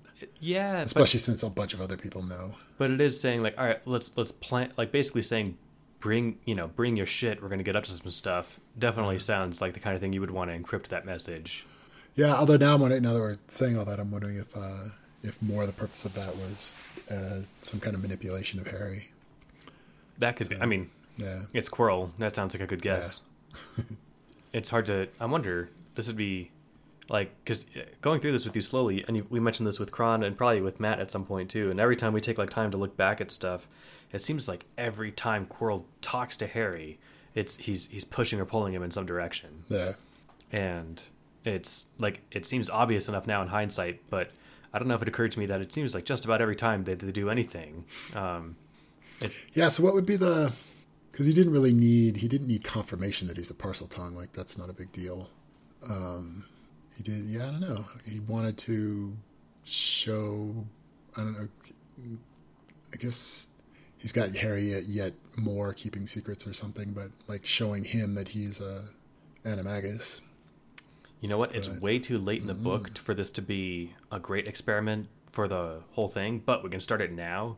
At the bottom of our notes page, you should put like a things that confused me and then put the chapter and like what it was. And we'll see how many of those get resolved. All right. Because maybe Quirrell's actually Nagini. Oh, right. I always said it. I always said it Nagini, not Nagini. Oh yeah, because in the Fantastic Beasts and Where to Find Them, uh, Nagini or Nagini is actually uh, Animagus, right? Uh, oh, I don't know. Yeah, it was something. It was I a think in the widely hated decision by people. really? Um, because like, I think the whole thing was that yes, this is his like in the book it was Voldemort's favorite snake that he made a Horcrux, and that was it. Mm-hmm.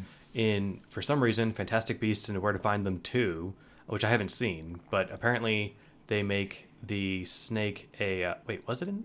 Yeah, it must have been in that, or maybe it was. It doesn't. I think it was in that movie. I didn't even know there was a second one. Yep, they're making five. A Fantastic Beasts? Yeah, Eh. yeah. Eh. I mean, I guess I'm not sure how much Harry Potter is worth, but I'm assuming 10 plus billions. So you got some time to throw away some stuff on some movies. Anyway, they made they made the snake an animagus, and people didn't like that because it was like, wait, it's like it was eating people in the books. You're telling me that like this was a snake that, or like this is a person that was eating people? Like that makes it a lot grosser and weird. And um, It's kind of, it's just, it's like a werewolf. well, unless it's a, you know, you can change back and forth whenever you want. Well, yeah, I guess so. Yeah. But, you know, werewolves eat people.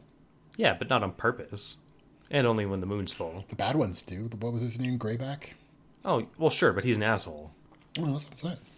Okay, yeah, it, was kind of an asshole. that's fair.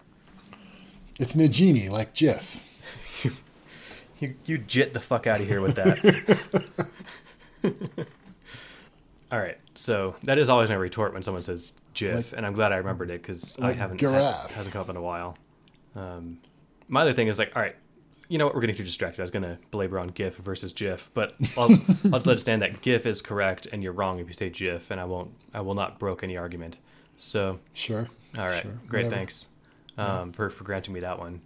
So basically, they sit down and he's like, "All right, cool. Well, let's uh, let's go back to, to having food."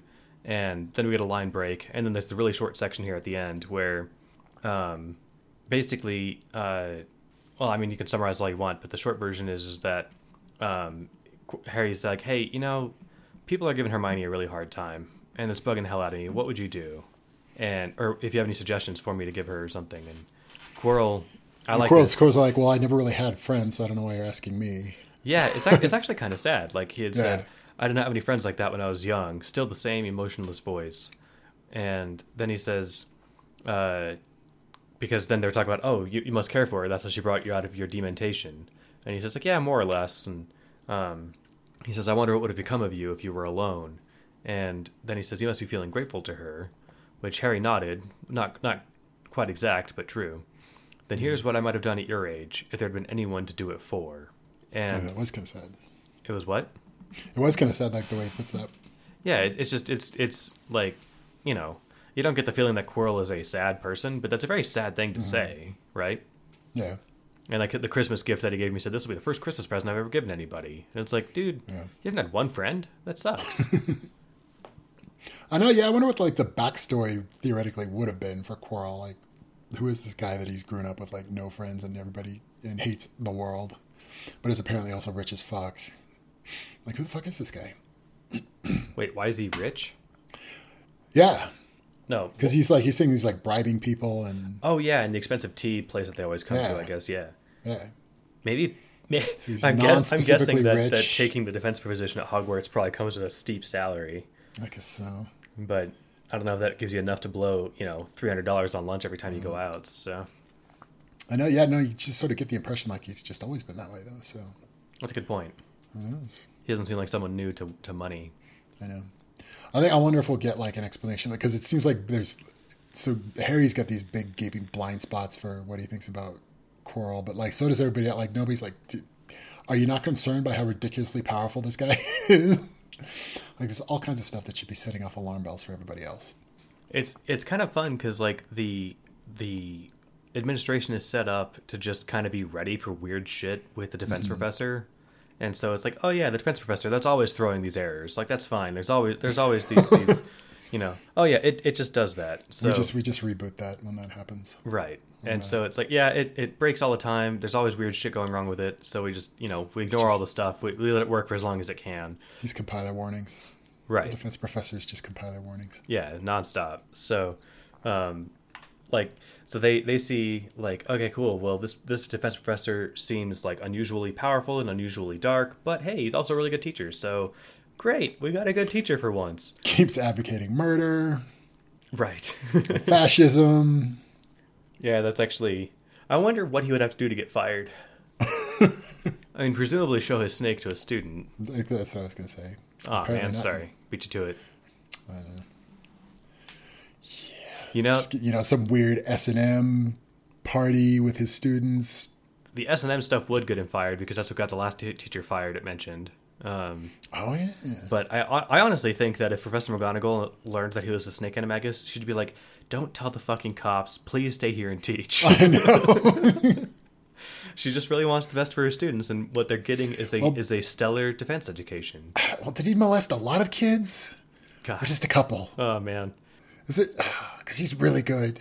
Oh jeez.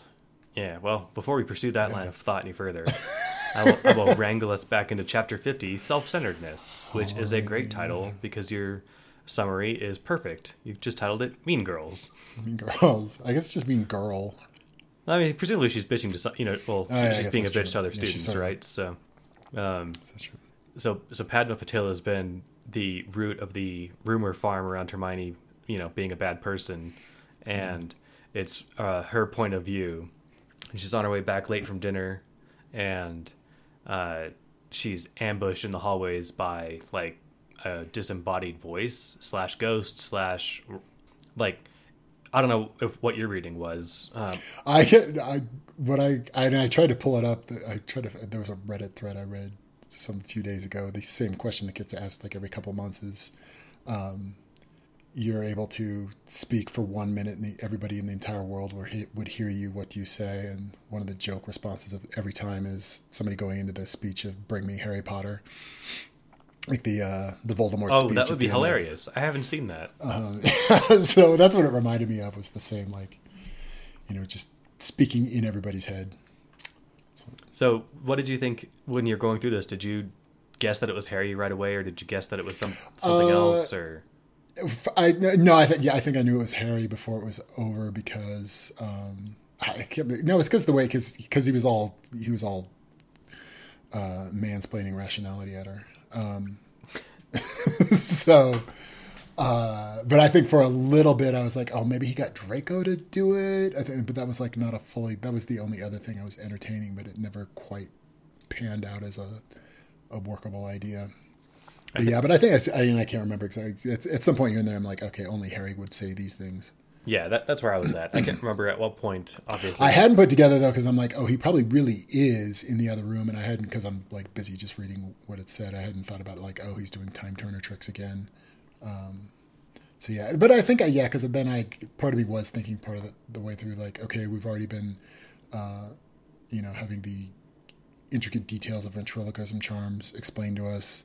So he probably is there with the invisibility cloak. And so yeah, it's kind of funny, and it's it's a level of like, I don't know, being able to fuck with people that isn't the sort of thing I would have been able to generate in advance. But yeah, you take the ventriloquism charm, which they've been able to do already, and then mm-hmm. being invisible, and it's like, dude, my voice can come from anywhere, and they'll have no idea where I am. Like this isn't even where I have to hide and point my voice yeah. somewhere. I could just be standing three feet over there and just talk right behind her the whole time and just freak her out.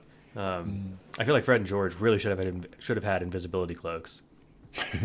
I think yeah, because it's just like because it's again like this overly detailed explanation. It's like, oh, but ventriloquism is only line of sight. Um, I'm like, oh well, that's too much information. So he must be in his invisibility cloak. Yeah, I think that was that was the big giveaway, or like the yeah, that was what really tipped it to make it yeah. clear what was going on. And since we know that he can be invisible, it's like, all right, boom, it's obviously Harry, and of course, yeah. like everything he's saying. Yeah. Um, so this is one of those, and we can. I don't know how much you want to pull out exactly. Like there isn't like a lot of content that I think is uh, super noteworthy in this, but the the short version, and then tell me all the long stuff you want to cover is he basically comes in and tells Padma, um, and she doesn't know who it is. She suspects it's Harry very strongly, but then like her suspicions that it's Harry go down and down as the conversation goes on and on. Yeah. Um, like basically, hey, look, you're being a nasty little shit, and you need to get your act together, or you're you know bounding headfirst into a life of pitiful lameness, and you know all this you know bullying of specifically Hermione Granger gains you nothing. You're you're not even being a clever Slytherin person, and it doesn't matter if you're sorted into Ravenclaw or not. You're acting like a stupid Slytherin. You're acting like Pansy Parkinson, yeah. and get, basically get your shit together and stop picking on Hermione is the thrust of his message here. And yeah, it's sort of like, and as we're talking through this more, like it, because yeah, and it goes on for for a while, but it's it's sort of like, I, it's well spoken, but it's sort of like generic, "Hey, be a good guy" speech. Um, and now that we're thinking it through more, it and in the way he acts after the fact, it does sort of like fit with the idea that he's just sort of like uh, that he's in that weird like both asshole and nice guy mode, um, and and I mean definitely like later like just kind of robotically going through this in a way that's clear like he just doesn't get humans. Um, the way he's doing this, so it's like it's all like again, it's like you know the things he's saying are solid, but like it, then after the fact, you can see like oh, he doesn't really get this. Like he knows the words to say, but he doesn't get it. Yeah, it's like this was clearly a a heavily contrived way, and yeah. it it's weird because like in his defense, it works. Like his his weird scheme of how to approach this works in a way that like saying, "Hey Padma, you want to grab a cup of coffee? Like let's talk this out." Um, I I don't think that would have worked, right? It it yeah. seems like he had to like actually scare her and act like this, you know, this ghost or whatever knew more than it was supposed to. And really, I think he was just making educated guesses about her. Yeah. And like, it's it's just uh, I don't know. It it's a very contrived, like like you said. Um, well, yeah, and then the way he the way he acts. So then so she then she goes back to the con room and she sees that Harry is there, you know, teaching uh, two other kids just the way like the voice had said.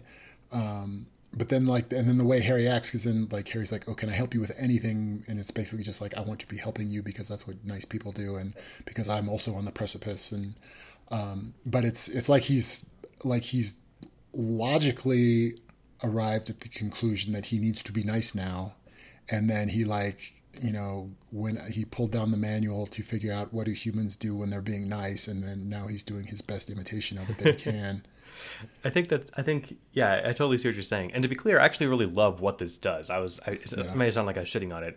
I think it's hilarious. I think it's a really fun scheme. It's just yeah. like I'm I'm bummed because I I'm not bummed. I I I am disappointed in the like uh, I don't know, failure to attempt to do this nicely. Um, yeah. But yeah, it, it's very manipulative, like the whole thing. Yeah, straight yeah. up. There, he doesn't even try the like let's talk to her first approach, but yeah, it probably wouldn't have worked. But still, so like yeah. So when she runs back to the common room and she sees Harry there, um, like he had said, no, no, I mean it. Can I help you with anything? Get you some food, go fetch a soda or your homework or anything like that. And she's like, why? And he says, because some of us are standing on the precipice, and the difference is what you do for other people. Will you let me help you with something, Padma, please? And then she stared at him and knew in that moment that he'd gotten his own warning, same as her. And so clearly there he's just putting on an act. Yeah, and I had like 'Cause he used the there same was a moment there where I'm like, oh, maybe he maybe he really did, and then who the hell was this talking? I'm like, oh no, it had to be him. So, yeah, but even not like when she said that, I was confused for a second. Yeah, it it I think what am I trying to say? I think that was probably the intended way to like experience it. But yeah, like I said, once when you get back a chance to go look through it, and then of course when Harry admits to it later, you know that it was him. Yeah. And then you know that his whole thing here, and like I said, specifically it was standing on the precipice, was the same Yeah. line that the, the, ghost words, yeah. used to describe Harry and her. Harry Potter also Yeah, and that and that I read as like he said that like he ch- he chose those words on purpose as like a signal to her, like oh, we, I know we both heard the same thing. right. Like that was him communicating that to her, but Or I, I just yeah, got the whole like this whole like really fits with like this idea that like there's like something has become unglued in Harry, and he's like like that human thing he had started to figure out is just completely lost on him again. I mean, so what would you have done if your friend was Hermione and this one, you know, this one mean girl was making a burn book about her and running to all her friends and they were all shitting on your best friend? I mean, what would I mean? My temptation would just be to go like kick her fucking ass, but I don't know if that's probably not the best idea. I'm actually glad you, you mentioned Some other kind of petty vengeance. I mean, uh, because it occurred to me, I don't know what made it draw out this time and not any of the other times that anyone's used a wand in the whole book, but Mm-hmm. there was this line. It's like she put her like her shaking hand back in her pocket with her wand, and I'm like, it, for some reason, this this was the one time it dawned on me that when she hears this voice, she turns around, whips her wand out, and points it, and I. It just it landed and like every kid in this school is running around with a loaded gun. like of course the administration is super tight on discipline and rules and and enforcing uh, strict guidelines on on you know magic use in the hallways because like she pulls out it's not a taser it's not a it's not a cell phone to call the administration it, it it is kind of both of those things whatever but like principally it's like a weapon and every kid has one on them all the time of course the administration's pulling their hair out on how to keep they're these kids from killing and each other all hormone driven and irresponsible, and they all think they're bulletproof. The fact that it's been 50 years since someone died in this castle is astounding. That's true. You would And think not- it'd be like 10 kids a year. Like, oh yeah, they got into a fight and that one used, I don't know, whatever, the shoving charm and smacked that kid's head into Mm-hmm. a wall and he died. Like, I don't know. I guess, you know, there's magical healing and you'd have to like actually kill them on the spot before the, you know, the police, the, the police, the, uh, the, the school administration showed up and whisked them off to the hospital. But I don't know. It just occurred to me like how insanely dangerous this, this whole setup is. I don't, I don't have anything really to add to that other than the fact that it, it it. was just sort of a realization I had for some stupid reason this belated in the story. Mm-hmm. Um, And then it was, so then it was weird. So like he starts to help her with her homework, and then this I think it's just like a one paragraph description that like oh, and then they like stayed up. Not that they like stayed up all night, but like they spent hours and hours talking, and it sounds like oh they like became all BFFs. And she didn't even get her homework done because they were talking so much, like they just became best buds. Um, that whole thing seemed weird especially for so like how stilted Harry is, like for him to like come out of that and have had this like long, meaningful conversation with Padma. I'm like, wait, what? that's what makes this whole thing with Hermione and Hermione and Ron earlier like seem so out of character.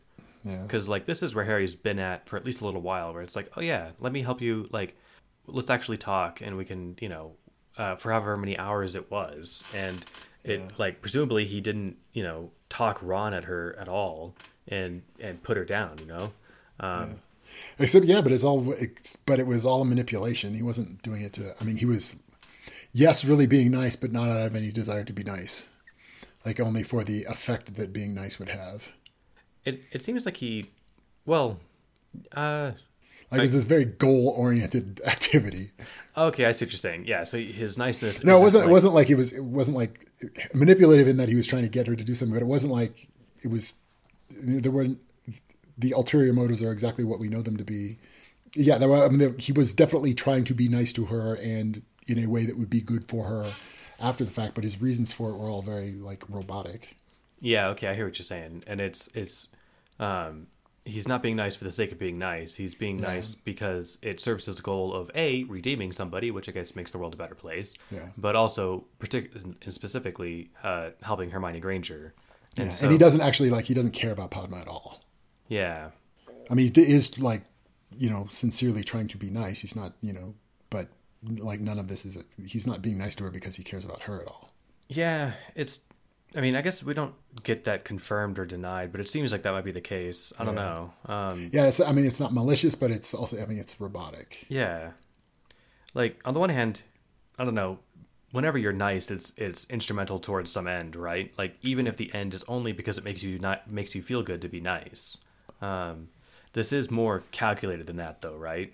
Like Yeah, it's the difference between I don't know going up to the barista at Starbucks and ordering your coffee like an asshole and then refusing to engage in like how's your day and you're like you know you just say venti black you know like that that's a rude way to do it but the nice way to do it is like oh you know pretty good. How you doing? Okay great. Yeah I'd like this and you know have an exchange and then that's instrumental niceness and that it makes you feel good for having done that and it doesn't you know you're gonna get the coffee either way but um it that that's like less uh coldly calculating than I'm going to be nice to redeem uh, and you know help this person to help my friend out.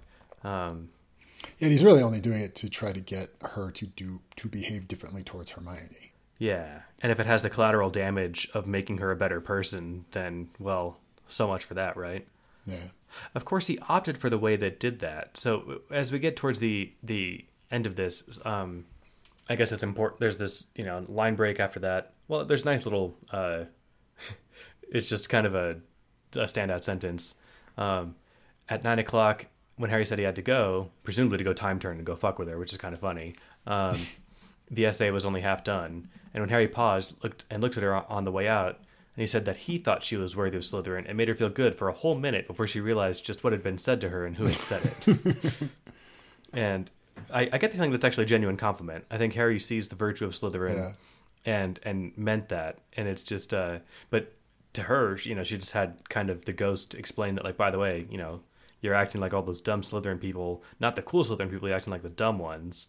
Um, but then Harry kind of turns that around a little bit and says, "No, I think you're worthy of Salazar uh, of his house." although in hi, in his brain has is he saying that before everything he already said to her? Like, is that his? I mean, so this is Because he's he's going to leave here and then time turn himself and do everything that he was about to do to. yeah. I think that he knew what he was So going to say like to her. he knew he was going to say, but he's sort of, he's like calling back to a thing that for himself he hasn't actually said yet. Right, but doesn't matter, but- yeah, time travel. Um, so Padma gets down to breakfast the next morning, and she's going to go apologize to Hermione, and then before she can, Hermione says, "I'm sorry," and there's the what said Padme. she's like, wait, what? that was that was her line. And she says, "I'm sorry, I didn't ask Harry to do that, and I was angry with him when I found out, and I made him promise not to do it to anyone again, and I'm not going to talk to him for a week, and I and I'm really really sorry, Miss Patil." And And is that actually so? Is that how Padma figures out that that it was Harry that said all that stuff, or did, did he cop to that immediately? Now I'm kind of lost on that. So I, I don't think he ever admits like yes it was me because that would be admitting the use of the time turner. Um, Oh no, because Padma just thinks that like, oh, there was some ghost. right. So I think what the school ends up believing is that Harry sicked a ghost on her, Yeah, and so like he he does admit to being at fault, but not that like yes I did it and here's what I did. Um, it it's a bummer like. Uh, oh yeah, and this should have gotten him in trouble with McGonagall again for fucking around with the time turner. McGonagall would have seen through that. She'd be like, no, fuck you, you did something with the time turner. Yeah, right. Like she's like, I think, uh, I guess he lucked out that maybe it didn't get to her or something. This was maybe not that big of an incident. Um, certainly wasn't as public as like the the Remembrall or something. But um, man, you know, other than it being a massive inconvenience, like I'm trying to think of like the next level of restriction for his time turner would be like, all right, give it to me. Like, prof- like Professor McGonagall will have to hold it for him. And like, I'll meet you every day at my office at 9 p.m. and you'll get your two hours. And that means I have to be in my office every day at 7 p.m. and at 9 p.m. just for your dumbass. Um, I, I wonder if they just tell him like, fuck it, be tired. you, you had your chance to, to work this out.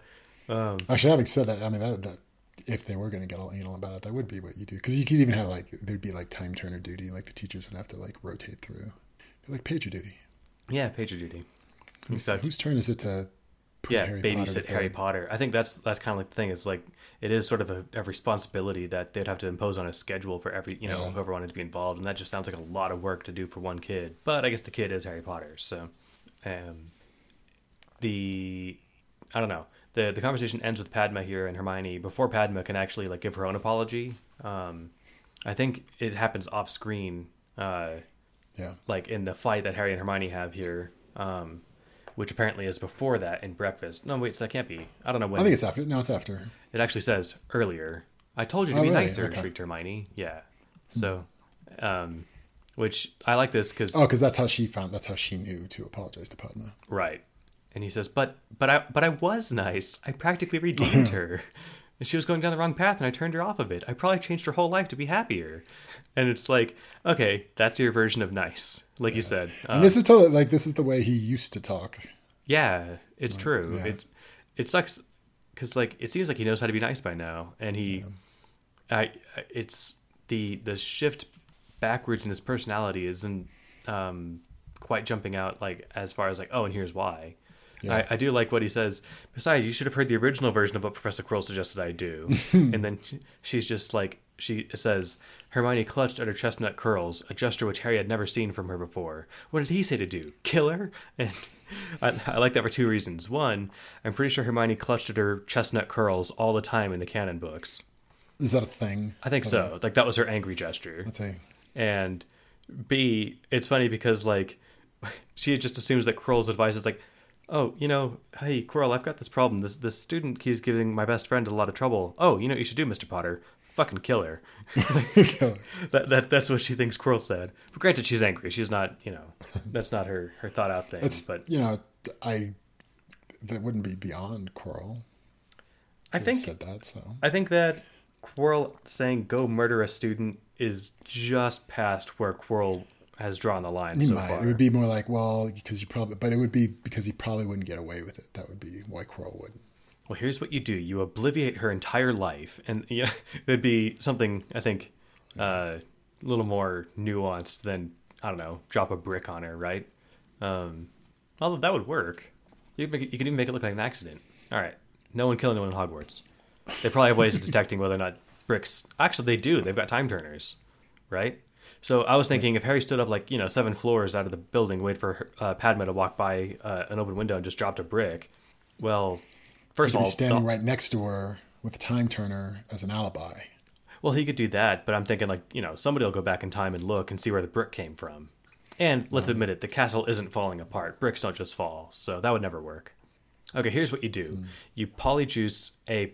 Uh, I was going to make up some convoluted plan involving like five different you animals. let out the but- basilisk. yeah, the bat. Let the, let the snake do it. Yeah, perfect. There you go.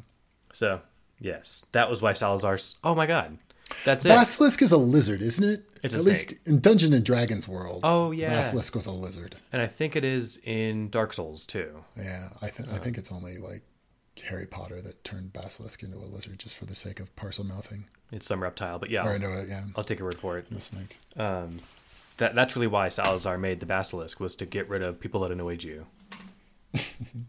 Hey, you want to you want a way to kill someone under, under mysterious circumstances? Go talk to my go talk to the, my pet snake. Okay, back on track. All right. And uh, so basically, Quirrell's plan was like to say, "Hey, get control of the entire Hogwarts rumor mill by getting leverage over the inf- influential students." And It's sort of kind of like non-specific advice. it is, like it's, very it's broad strokes. yeah. Maybe he had more details or something, but he did say it was a generally useful and amusing challenge for any true Slytherin. And so it's like maybe he didn't want to give him specifics, like he was just like work it out. Um, in any case, uh, so you know, I decided the best possible cons- the best uh, course of action would be to do the nice version and just inform Padma directly about the meaning of what she was doing, and instead of trying to threaten her or anything like that. And you call that not threatening her? She said. You know, she screamed, pulling out her hair, and um, and uh, I guess she might have felt a little threatened. and it, it's Of course, like all doing like a huge ruse and no actual sincerity behind anything. But Yeah, it, it's tough because like he his motivations here are you know motivated by friendship. He just doesn't know how to like direct how to solve this problem. Yeah. Well, and they're like full of justifications and yeah, stuff that works on paper. But Yeah, I think it's just well, actually, uh, Flitwick points it out to him. It's just he doesn't know how to relate to his peers, right? yeah, that's what- I, there were these two things towards the end where I think again where we can tell like this is we are supposed to think this what's going on because because what if Flitwick like gave him detention or something. Yeah, I As- think that- yeah, and Harry's like, okay, I, I give you permission to punish me because I agree with you.